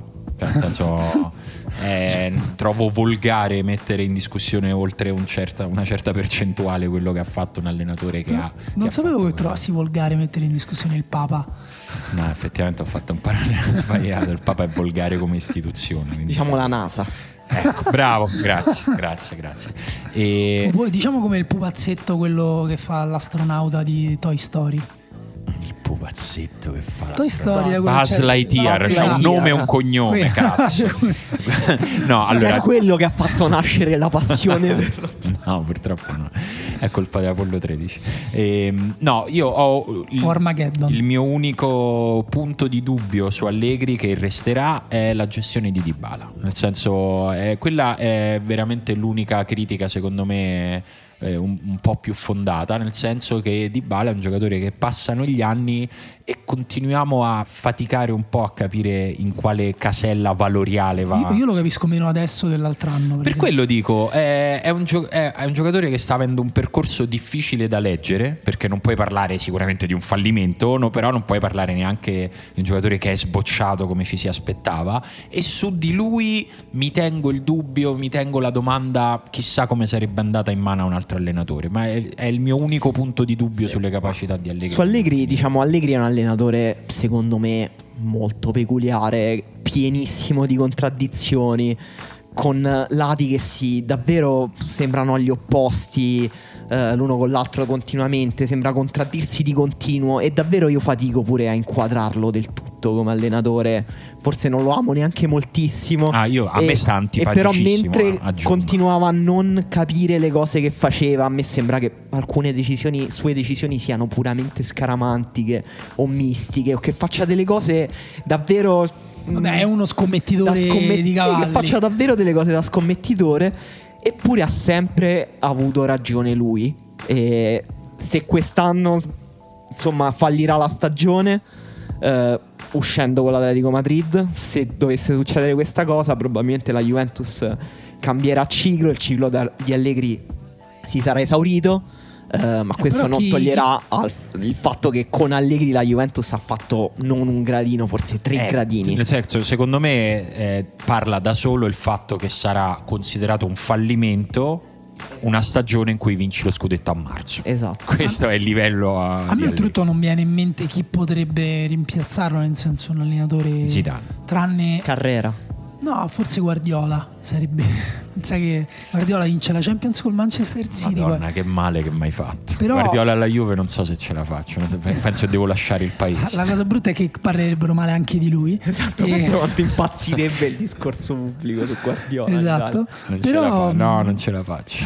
A me, guarda, ehm, secondo me, al di là de- de- dell'avuto ragione o no, perché è vero che è um, un allenatore che prende spesso delle decisioni eccentriche, cioè io l'ho definito un allenatore eccentrico, anche se non è che ne so, appunto veramente Guardiola, Sarri, uno di questo co- co- che puoi dire dogmatico, ha delle filosofie, no, però a volte prende, mette in campo delle formazioni che dici vabbè sei matto, sì, hai dei stai cercando, sì, e poi magari ti va bene no, è importante ovviamente se, rie- se ti riesce o no il, il numero che provi, però al di là di questo secondo me i suoi principi sono validi, cioè sono... Mm, a me piace il suo calcio in cui crea associazioni tra i giocatori ehm, anche senza dargli dei compiti, pre, dei movimenti precisi mm, che si creano in maniera spontanea, però a volte gli riesce in maniera brillantissima. Secondo me ieri non, non ha funzionato per niente, Di Bala è stato forse il giocatore più um, diciamo in difficoltà di quelli, il rapporto al talento nelle partite importanti di quelli che ha gestito Allegri, perché lui di solito riesce a farli esaltare, invece ieri non ha esaltato in nessun modo il gioco di Dybala che al limite vicino alla porta, eh, secondo me l'altro anno appunto ha deciso anche partite importanti, invece adesso si è allontanato. Cristiano Ronaldo, d'altra parte è arrivato Cristiano Ronaldo, io pensavo che sarebbe andato a riempire l'area di rigore come faceva in Real Madrid, si sarebbe trasformato in un centravanti, ma Cristiano Ronaldo adesso lo possiamo dire è, è invece un blef, dillo Dani. No, Li vedo, vedo che è questa parola giocando... preme per uscire da te. No, sta eh? giocando moltissimo tra le linee. Cristiano Ronaldo. No, secondo me è un però è meno gestito rispetto a come era gestito da Zidane e da come era gestito da Real Madrid, nel senso che lui ha questa sua voglia di essere protagonista legittimissima, che però lo fa venire a giocare tra le linee, pur non essendo più un giocatore in grado di eh, saltare un uomo nello stretto, di creare un'azione eh, con la palla coperta, con le linee chiuse, figurati contro l'Atletico Madrid, lei a fine partita ha detto loro non ti lasciano spazi, ti servono giocatori che li creano quegli spazi, che si muovano in profondità. Cristiano Ronaldo è un fenomeno, secondo me il giocatore più forte mai esistito senza palla, per tutti quei suoi gol che fa sul secondo palo, i tagli in area, un, un talento veramente che nessuno dei suoi detrattori riconosce per quello che vale veramente, perché quello è l'equivalente senza palla del talento di Messi è con vero, la palla. È vero.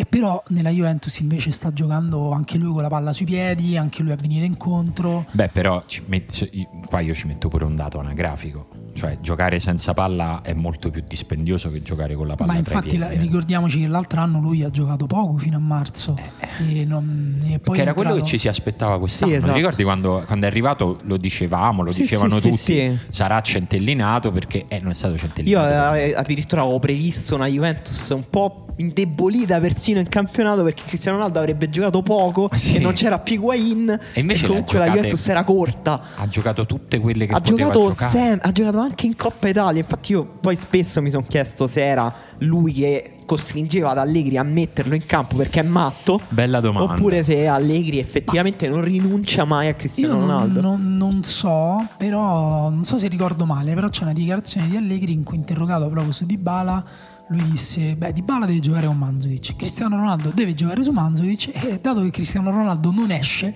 ah, sì, Ronaldo, in che senso?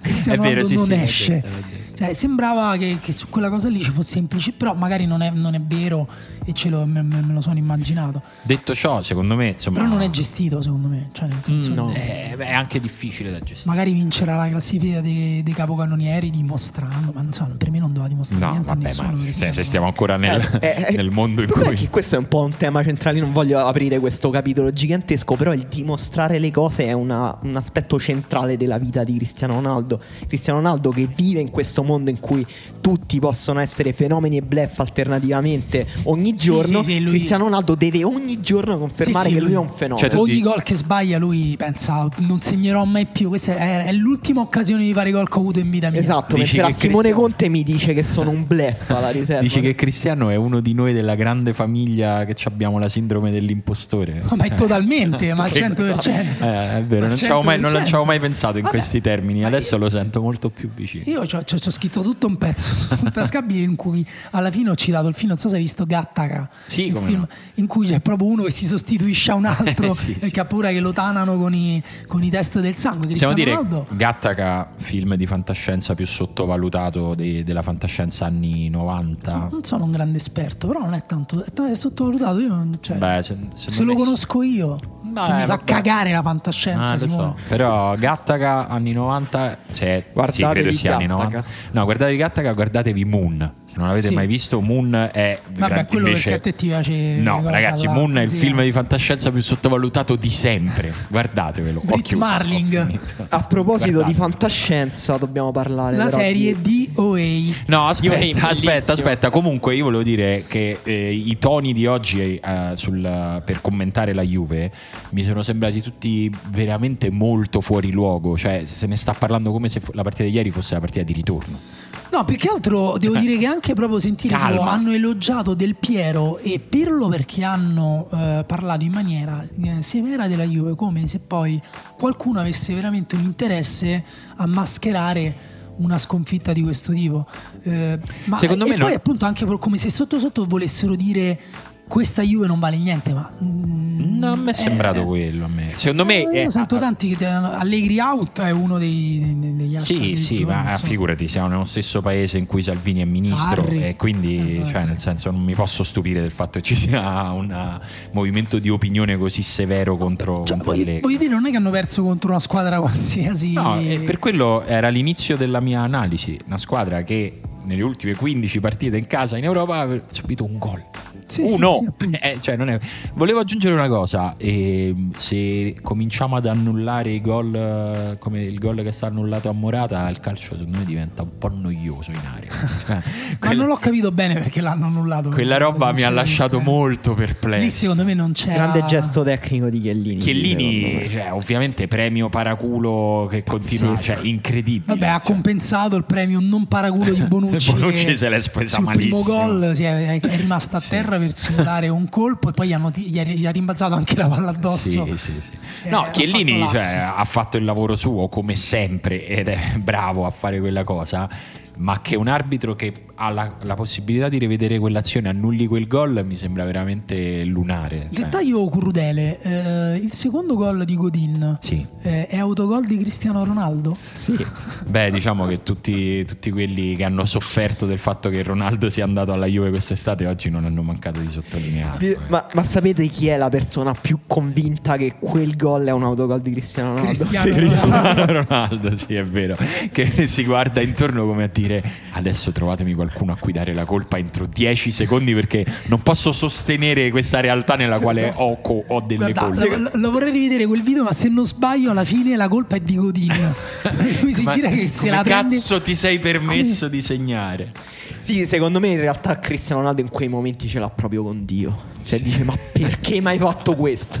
Perché mi hai fatto nascere? No, è, è vero che Se poi dovevo arrivare a vivere questo momento. Esatto, allora quei cinque palloni, quei sei palloni d'oro erano tutti un antefatto per questo terribile momento per cui verrò ricordato nel futuro. Lui è- infatti lui subito dopo ha fatto io ho vinto cinque coppe, campio- coppe campioni però, eh. Io Esatto. cinque non vi- a- a- anche quella col Manchester United, non vi, non vi cito solo quelle con Real Madrid vi fanno soffrire, ma anche quella. Lui passava nella zona mista e tutti i giornalisti davanti a lui avevano sulla faccia scritto sei un bluff, sei un bluff, sei un bluff. Sì. Ho fatto 5 coppe campioni. Sì, sì, è proprio detto più o meno col tono di quando da piccolo dicevi tanto non me sono fatto niente.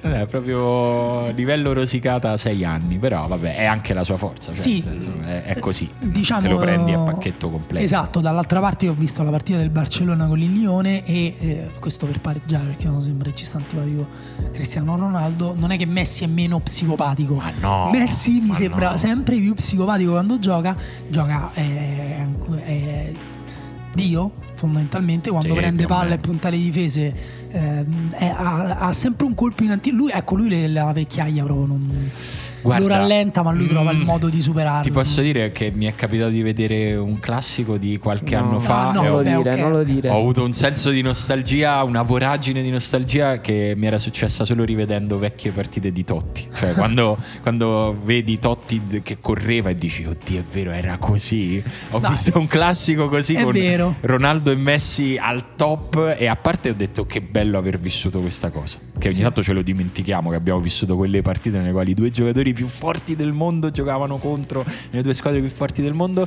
E ho visto e mi sono reso conto che sono già invecchiati tutti e Sì, due. sì, è vero, però Pure Messi noi siamo continua- invecchiati, sì. Eh, lo so. Messi Parecchio. continua, cioè anticipato a un certo Sì, punto al è centrocampo in mezzo a Ndombele, cioè gente giovane, Sì, no, forte. Giocatore lui- veloce ancora, non è che dico che sia lento. Sì, Velo- sì. veloce di testa, però tipo ha dato una palla stupenda, pazzesca, credo a Suarez e poi ha fatto un tiro orribile o forse gli ha dato una palla male e tipo io lì ho pensato ok adesso se la prende con il compagno comunque un minimo di dispiacere perché non gioca con tutti i suoi cloni lo avrà invece c'era il vuoto, Vuoto, vuoto. pneumatico dentro di lui proprio non ha, non ha neanche guardato il compagno ha abbassato la testa è andato all'azione dopo sono veramente due facce di- della, un po' di- di- della perversione della competitività contemporanea, secondo me, Cristiano Ronaldo e Messi. Forse arriverà un giorno in cui potremo anche fare un discorso critico, serio, su come hanno cambiato anche la nostra idea di calcio, costringendoci veramente a, Sì, sì, a hanno- pensare su una scala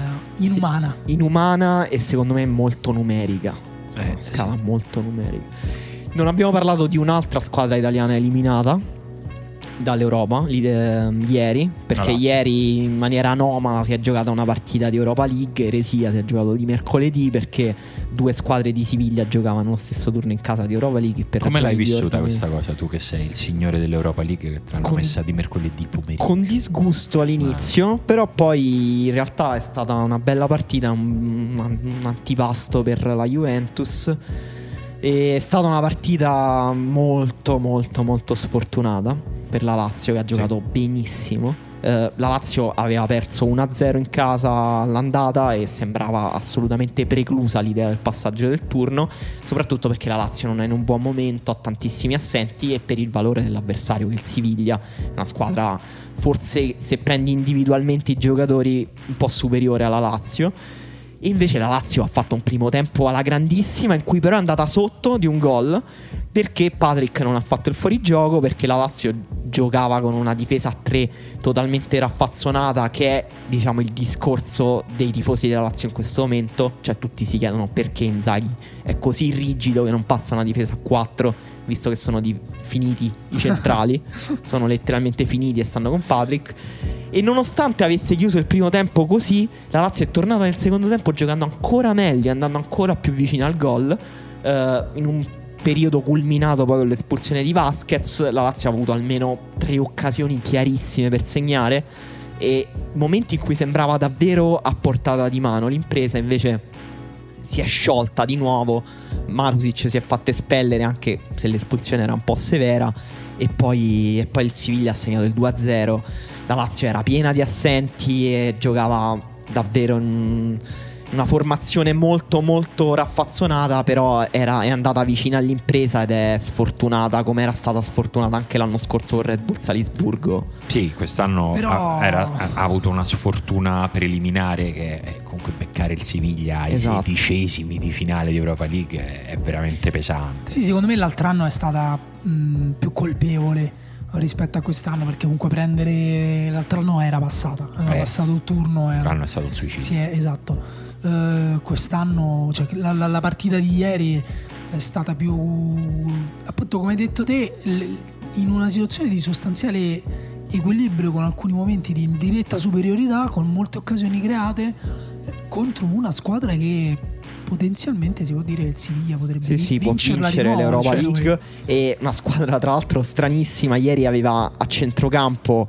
eh, due trequartisti, Sarabia e Vasquez. E sì, davanti alla difesa, Roque Mesa, che è un giocatore molto tecnico, molto cerebrale. Il nostro giocatore preferito, semplicemente lo presenterei così.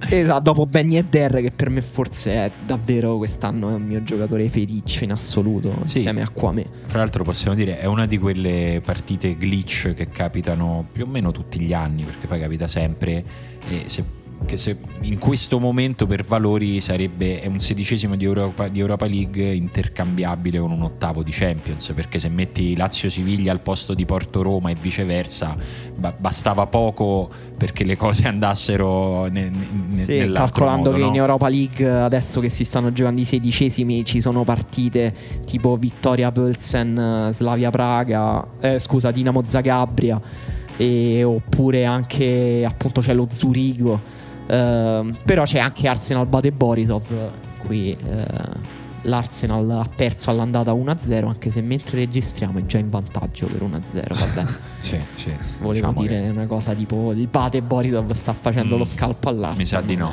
vero. Vediamo, vediamo che combina stasera l'Inter. Che diciamo. Vabbè, l'Inter aveva sulla carta la partita più semplice. Sì, sì, sì, eh, però diciamo, secondo me è ancora un momento nel quale non è facilissimo prevedere in che modo entra in campo l'Inter. Ha- ha- da questo punto di vista è stata fondamentale la vittoria presa veramente coi denti in campionato, tra l'altro con un gol di Nainggolan, veramente l'eroe che, che nessuno si aspettava più, che invece porta una vittoria intanto importante per i punti perché rimette un po' di distanza col Milan e poi con le altre che inseguono, ma soprattutto perché arriva in una settimana nella quale se l'Inter non vince quella partita dopo quella settimana sembra veramente la miccia che fa scoppiare tutto e invece ci mette una pezza Sì, dal punto di sì. vista dell'umore. For- Forse la partita difficile della settimana sarà quella con la Fiorentina, anche perché Eh. Icardi già- cioè non ci sarà neanche con la Fiorentina.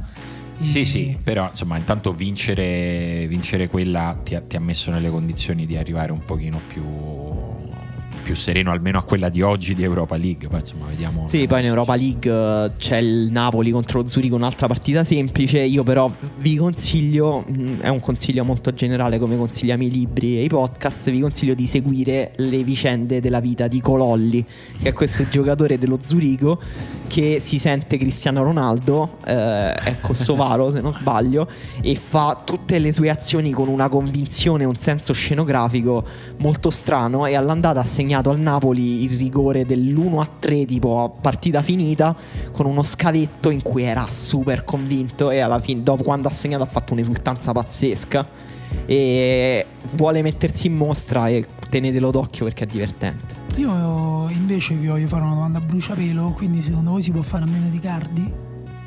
No, L'Inter, No. l'Inter può fare a meno di No, Cardi? no, no, non a Secondo lungo termine. Cioè, Secondo nella- me no, perché ha troppo bisogno di giocatori che quasi si inventano gol da soli. Perché ha un supporting cast, come dice Vandanara, che effettivamente ci capisce di calcio, un po' scadente quest'anno. E Icardi anche una mezza pallenare la trasforma in gol e Lautaro no, per ora. Eh sì, sì, no, mi sembra un'analisi, cioè nel senso nella singola partita Lautaro ha ampiamente dimostrato che può sostituire i cardi, ma da qui a fine campionato ne mancano tante di partite, non ti puoi, non puoi chiedere, non, non te la puoi aspettare e non è neanche giusto chiedergliela quella continuità, secondo me a Lautaro nel suo primo anno a- all'Inter, insomma in una situazione così più grande di quella alla quale era abituato, quindi va bene così. Tutto questo non abbiamo detto niente del... mi stanno venendo in mente pezzi di Champions League che ci siamo persi, però vabbè oggi c'erano tante Sì, cose da Manchester dire. City. Il City che passa da un risultato con il quale avrebbe dovuto comunque pensarci al, ritorno in 5 minuti fa diventare il ritorno una mezza formalità perché da 2 a 1 a 3 a 2 punizione pazzesca di Sané pazzesca e non dico altrettanto ma comunque grandissima palla di Ederson sul 3 a 2 Ederson che fa una roba di quelle che fanno i grandi portieri contemporanei cioè di fare un assist dal rinvio da, da- fondo e mette la palla sui piedi di Sterling che poi deve solo, solo, insomma, superare un difensore però grande, grande calcio sostanzialmente Sì, e poi vabbè, mh, diciamo due parole sul Liverpool Bayern Monaco, che è stata la partita forse più Strana. attesa dopo quella della Juventus, e che è stata una partita in cui eh, c'è stata una- un'esercitazione attacco contro difesa, in cui fondamentalmente la difesa ha vinto, il Bayern Monaco ha portato a casa lo 0-0, anche grazie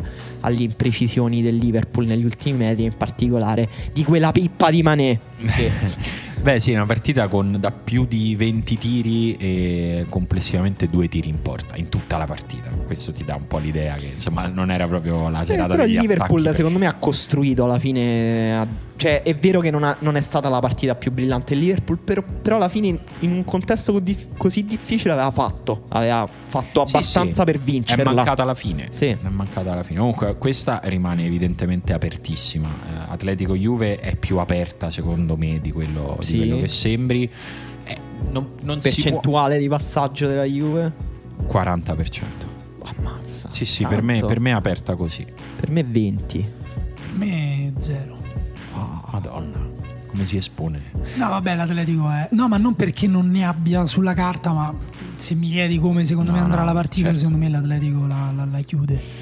Eh, io non lo so, ci vedo uno scenario invece nel quale evidentemente il mio 40% è legato al fatto che la Juve riesce a segnare un gol nel- nei primi 20-30 minuti. Cioè lì secondo me diventa quasi come se avessi annullato lo svantaggio. No, Quasi. io- mm, è possibile, però dovrebbe tipo l'Atletico dovrebbe scendere in casa. È vero quella cosa che hai detto te, l'Atletico in casa, l'Atletico fuori casa. Secondo me c'è, que- c'è quella variabile e c'è la variabile Ronaldo. Cioè, se- se Ron- Ronaldo può anche inventarselo da niente il gol. Però è proprio- È il giocatore che hai l'hai comprato anche per quello. In, in questo senso, secondo te, quella sua dichiarazione, ho vinto 5 Champions League, non è un po' da persona che anche lui sentiva come se quella partita fosse stata il ritorno?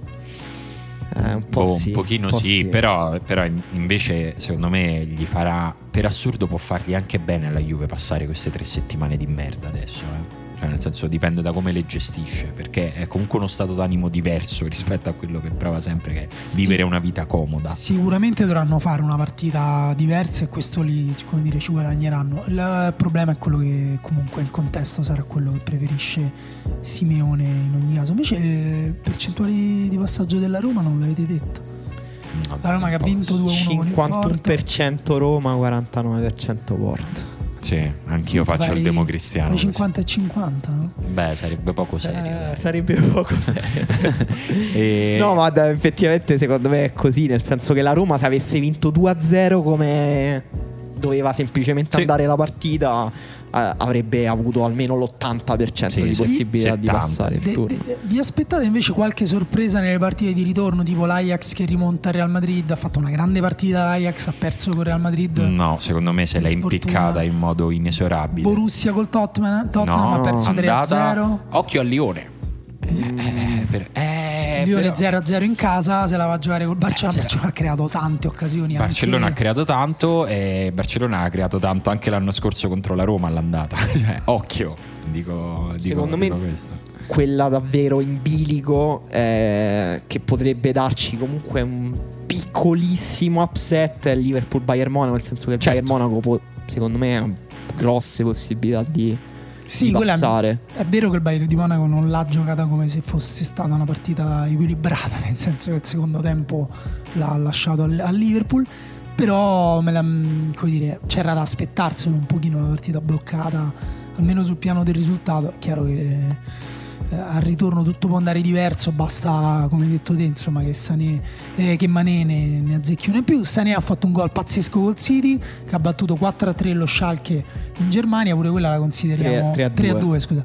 Pure quella la consideriamo Sì, chiusa. chiusa. Vabbè, quindi niente, non lo, No, guard- non lo neanche- guardate le partite di PSG. Manchester United, secondo me il PSG tra tutte le grandi squadre è quella che ha avuto la prova più convincente Sì, e sì, anche sì. che mi ha stupito mm, positivo. Fino alla prossima prova, diciamo, perché il PSG Sì, è sempre sì, così. Esatto, fino alla volta in cui si farà rimontare dal Manchester United giocando con Paredes e Verratti davanti alla difesa con un atteggiamento totalmente naif e comunque troveranno il modo di accollarla a Ma Neymar. dici quindi che il PSG va ai quarti e poi esce con il Porto? Che pezzo. Eh, il Porto comunque è una squadra veramente spigolosa. eh. Eh, sì, sì. Cioè, il- Secondo me sarà molto importante capire se- se- chi, chi recupera il Porto e chi no. Cioè, il Porto gli, fa la differenza avere o no alcuni Il giocatori. Porto secondo me è la classica squadra di Champions che può fare l'upset. Infatti non lo so neanche se gli ha detto così bene che ha preso la Roma con cui se l'è giocata No, più o meno alla pari. sì. Eh, secondo me se tipo il Porto affrontava appunto il Paris Saint Germain o il Bayern Monaco, squadre un po' più naif eh, a livello di controllo della partita difensivo, poteva fare un upset. E vabbè, vi faccio un'altra domanda cattiva. Visto che Sarri ha perso, il Chelsea ha perso in FA Cup con, eh, con l'Arsenal, e quindi sembrerebbe che insomma c'è ancora l'Europa League, però che Mm. eh, siano un po' ai ferri corti. già finito l'amore, sì. Esatto, con, con gli Abramovic, tra cui Marina, l'artista. Sì, E, proprio ehm, lei. Mi piace come racconti la realtà. Sarebbe bellissimo, però. Ammazza.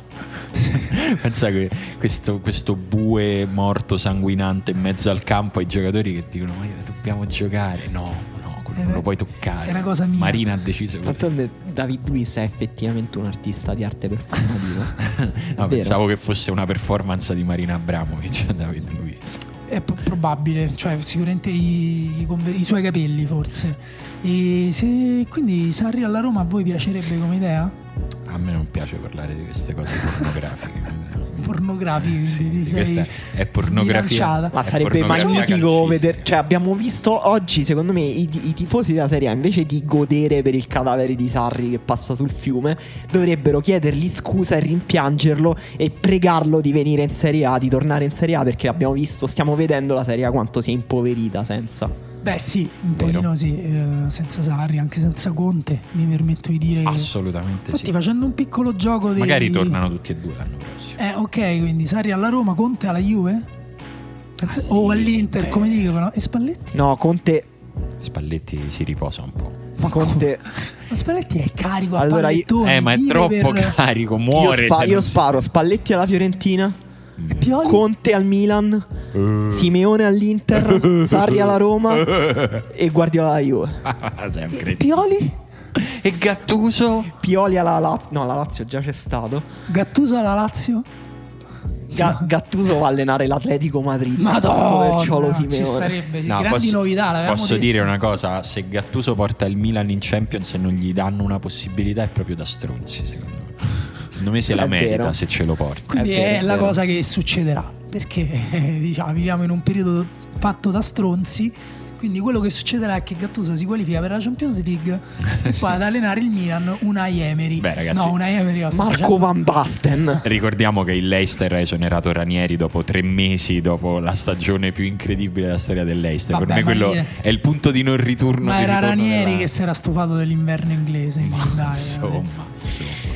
Vogliamo Senti, andare alla domanda? Sì, io vorrei pure andare a casa a un certo punto oggi, quindi forse... Io pure ho un paio di ragazze che mi aspettano. Quindi leggiamo molto velocemente le vostre risposte, che sono tante. Nel momento in cui leggo 81, Oh, sì. alla- a una domanda che d'altronde scuoteva l'anima profonda del paese, cioè qual è la vostra posizione sulle note vocali? Vi piacciono oppure non le sopportate?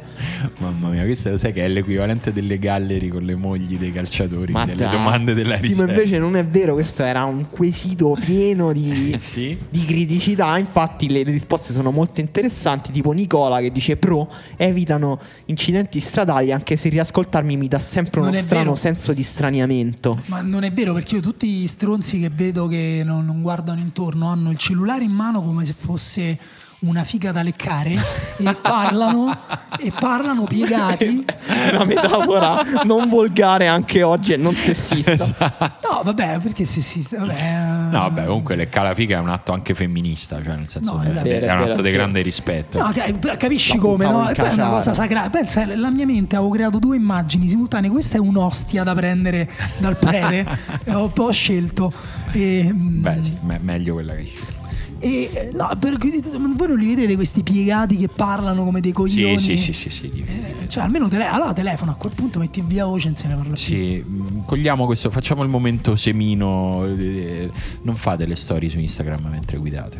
È No, proprio, e eh, non guidate ubriachi neanche. No, vabbè, quello. vabbè, Ma io preferisco fate che guidino ubriachi piuttosto che Non fate le storie, cioè io vedo Perché un sacco di ubriacano una volta gente a settimana. un sacco di gente che mette le storie su Instagram eh, me- mentre guida. Eh, raga, è proprio una cazzata. Edoardo Vitale ce l'abbiamo con te. È una cazzata, Paolo, non lo fate. io sono della linea che sopra il minuto è da ergastolo, già sopra i 30 secondi è da condanna immediata. Vanno bene quelle brevissime, ossia della durata dell'ascensore, piene di insulti o sfottò per il risultato della giornata fantacalcistica.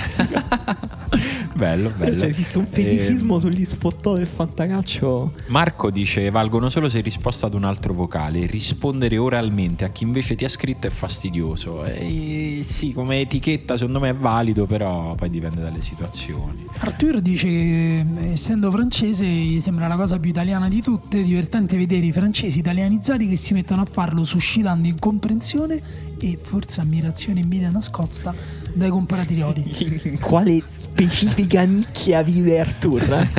ma poi ma, no, eh, eh, mi fa pensare che lui la collega alla disinvoltura italiana. Forse questi WhatsApp sono un trucco che hanno trovato gli italiani per non scrivere. Per non lavorare. Per abbandonare del tutto la scrittura anche per mandarsi messaggi questo, questo è vero, se posso dire. Sì, un pochino, un pochino. No, io devo dire, ultimamente, io non, ovviamente, come tutte le, le brave persone, faccio un uso mo- molto moderato delle note vocali. Ultimamente sto usando molto il sintetizzatore vocale, cioè detto molti messaggi.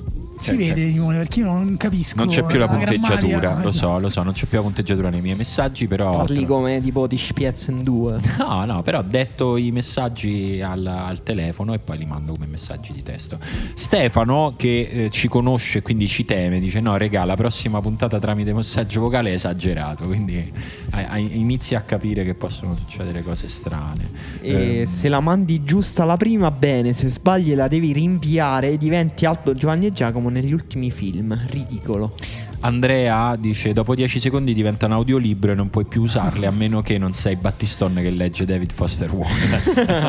io, però, no, aspetta, non capisco una cosa. Nel senso, io, io faccio pochissimo uso di, no- di note vocali. Però, se le uso è perché ti devo dire una cosa lunga. Cioè, nel senso che Sì, se no. se- perché faccio prima. Infatti, le note vocali in genere mando solo a Daniele. Mm. Che gli devo dire delle cose lunghe. Se no, ti scrivo. Mm, no, per Perché so che è fastidioso, perché io rice- quando le ricevo rosico. Ecco, esatto, secondo me c'è una simmetria. Le, le note vocali sono belle da fare, sono brutte da ricevere, cioè è, è vero. Eh, io per esempio a volte le faccio perché mi fa piacere pensare che quella persona ascolta la mia voce e magari gli fa piacere. Cioè, magari No, è vero, però in realtà no, è una cosa che è vera, cioè nel senso che a me fa piacere ascoltare la voce. Io devo dire che sposo al 100%, ma veramente se si può 101 la linea Gianmarco Pica. Basta che non mi chiamano. Qualsiasi nota vocale è meglio di una telefonata, sono d'accordo Gianmarco, perché il 90% delle volte che mi chiamano non posso rispondere e poi mi devo giustificare del fatto che non ho risposto. Quindi se sostituisce una telefonata alla quale non posso rispondere, ben venga la nota vocale. Mi piace, bravo Gianmarco. Eh, non lo so, non lo persona. so. mm, allo stesso tempo, forse c- meglio la chiamata dei messaggi. Non lo so. eh, I messaggi comunque hanno questa componente che tu li invii e l'altra persona li visualizza, li legge e poi non li. C'è questa forma di violenza psicologica che ti fanno. E anche il fatto che tu, sapendo questa cosa, devi essere presente per non essere un fantasma, fondamentalmente. Comunque contiene una violenza che secondo me è superiore al fatto che ti costringo a sentire la mia voce al telefono chiamandoti. Mm, no, non lo so, per me io sogno un mondo nel quale non ci si telefona più. Sogno un- è proprio un mondo nel quale comunichiamo. Ok, però il telefono è stato sostituito da un chip nel cervello e si comunica telepaticamente. In qualsiasi momento io posso entrarti nella testa e farti sentire la mia voce. Posso dire, se serve ad avere risposte su WhatsApp in tempi normali da Emanuele Atturo, sono di- disposto anche ad avere No, questo. perché Manuel Arturo ti sente, ma è così stronzo che non ti non risponde, ti risponde manco neanche col telepaticamente. neanche col chip. Ricordiamolo, la persona la giovane. state facendo comunque la violenza di cui Sì, ho- sì. che ho appena descritto, Esatto. eccola qui in atto, Emanuele- anche esplicita. Emanuele ma- Atturo è la persona giovane più lenta a rispondere su WhatsApp, Ma sai- mai apparsa sulla faccia. Sai anche perché non risponde? Perché passa il suo tempo a farsi selfie con la bocca a culo di gallina. Sì, ce l'ha un po'. Perché cosa. c'è quella Finché cosa non là, ti vengono le iene in macchina, non te lo togli. Esatto. Guarda, se vengono ieri in macchina io le accolgo e anche se mi dovessero proporre un grande fratello io me lo prendo. Va bene. Eh, Pietro dice che oggi solo vocali con la fatidica domanda: Cristiano Ronaldo, pallone d'oro o blef? Beh, però uno che ne ha 25 è pallone d'oro, cioè nel senso, non so Però come- dacci il numero e ti mandiamo dei vocali specifici Secondo me magari. si sentirà una risposta di Cristiano con la voce di Cristiano Ronaldo che dirà e se fossi un bluff? e poi piange. Eh, Anzi Marce- no, e poi va a fare le flessioni. Marcello dice assolutamente contro, è uno strumento impratico usato in un contesto estraneo, a- audio in conversazione testuale, un po' come desciglio adattato centrale. La satira, la satira di, di Marcello. Niccolò eh, invece promuove lo strumento di Simone, cioè il meccanismo di dettatura che unisce la comodità per chi invia con la fruilibi- fruibilità per chi riceve. Sì. Eugenio dice sinceramente è più comodo parlare che scrivere, a dirla tutta. Eh, Franci- così? Francesco ha un approccio morbido, dice sono uno dei drammi che affliggono la nostra società e vanno condannate senza se e senza ma alla stregua del nazismo. Diego invece rivolta al- la prospettiva dice le accetto solo se chi le manda sta guidando. Eh, cosa non si può? Vabbè, in realtà se le fai con l'auricolare si può. Io, le- io spesso le faccio con l'auricolare. Ah, quindi le fai? Sì, secondo me quando, quando, diciamo possono salvare la vita mia e di altre persone le accetto come, come strumento. Ehm, A proposito di note vocali, cosa succederebbe in Serie A se una squadra decidesse di abbandonare il campo come ha fatto l'Olympiakos di basket, anche se c'è. No, questa non c'entra niente, però non è una risposta. Ah, ok. Stefano, non è risposta. Non puoi fare come te pare. Eh, no. Federico dice una cosa giusta: devono essere dense di contenuto senza eh, ah o versi vari. E sono d'accordo. Secondo me, se la stai facendo e ti accorgi che hai perso tempo, cancelli e la rifai. Quella è una forma di rispetto. Io ogni tanto lo faccio. Cioè, se l'ho fatta e mi, mi accorgo che in 30 secondi non ho detto niente, dico aspetta, che dovevo dire? Cancello e la rifaccio. Però i tempi morti, cioè è fondamentale. Davide invece manda una strizzatina d'occhio a Emanuele e dice che sono opera del demonio. Lo sappiamo come molte cose. Eh, Eh, mandarle è necessario riceverle odiose. Questo credo sia il punto Sì, che dai, chiude un po' d'accordo a- alla fine questa, questa domanda, insomma, che aveva una sola risposta. Sì, sì, sì. ehm, diciamo che alla fine le, le usano, le, le usiamo tutti e tutti quanti preferiamo mandarle che riceverle. E anche oggi abbiamo fatto il nostro spazio di la riserva costume e società. sì, sì, abbiamo fatto questo. Fra l'altro, prima di chiudere, io vi faccio presente che voi avete avuto il momento palio il momento satana, io non ho avuto il momento spazio, quindi vi ricordo che stasera celebriamo un altro uh, importante avvenimento nel campo dell'esplorazione spaziale perché la sonda Hayabusa dell'agenzia uh, spaziale giapponese JAXA atterrerà finalmente dopo un viaggio lungo tre anni sull'asteroide Ryugu, che è un asteroide che è a 300 milioni di chilometri da qui e praticamente ci si è avvicinata con grande calma. Poi c'è stata, ci ha girato intorno, si è messa a 20 km di distanza da questo asteroide che è grande un chilometro ed è a 300 milioni di. Pensate quanto è difficile. Ci è andato all'intorno, ha iniziato a studiarlo, ci ha mandato sopra un lander che ha detto ok, proviamoci. Oggi prova ad atterrare a fare una piccola, un piccolo buco sostanzialmente per far, per, far, eh, per far togliere un po' di crosta, preleva un campione e ritorna sulla Terra fra altri più o meno tre anni. Ma è vero che sulla sonda c'è anche un cane che scende, piscia, risale e torna indietro? Vediamo che succede, però è un cane giapponese, quindi educa- educato, quindi raccoglierà eventualmente quello che fa. Però sarà la prima volta che andiamo a prendere dei campioni da un asteroide così piccolo e così lontano e che quindi ci aiuterà a capire un po' che è successo. Pazzesco, sembra un film di Wes Anderson. Esatto, è, è tutta roba che serve a, ci aiuta Niente. a capire. No, ci aiuta a capire che è successo quei 4-5 miliardi di anni fa quando si è formato tutta questa Ma roba. che qui. ce ne frega? Io ho letto che sono stati gli alieni a scoprirci. È, è un articolo dell'Atlantic, se non sbaglio. È vero, ma dobbiamo, cioè, su questi asteroidi c'è la carta d'identità di questi alieni, quindi ci serve a capire chi siamo, da dove veniamo e se a Giancarlo Dotto va bene dove andiamo. Queste sono le domande alle quali dobbiamo rispondere. Grazie per averci ascoltato, veniteci a trovare sulla nostra pagina Facebook torniamo la settimana prossima. Ciao. Ciao.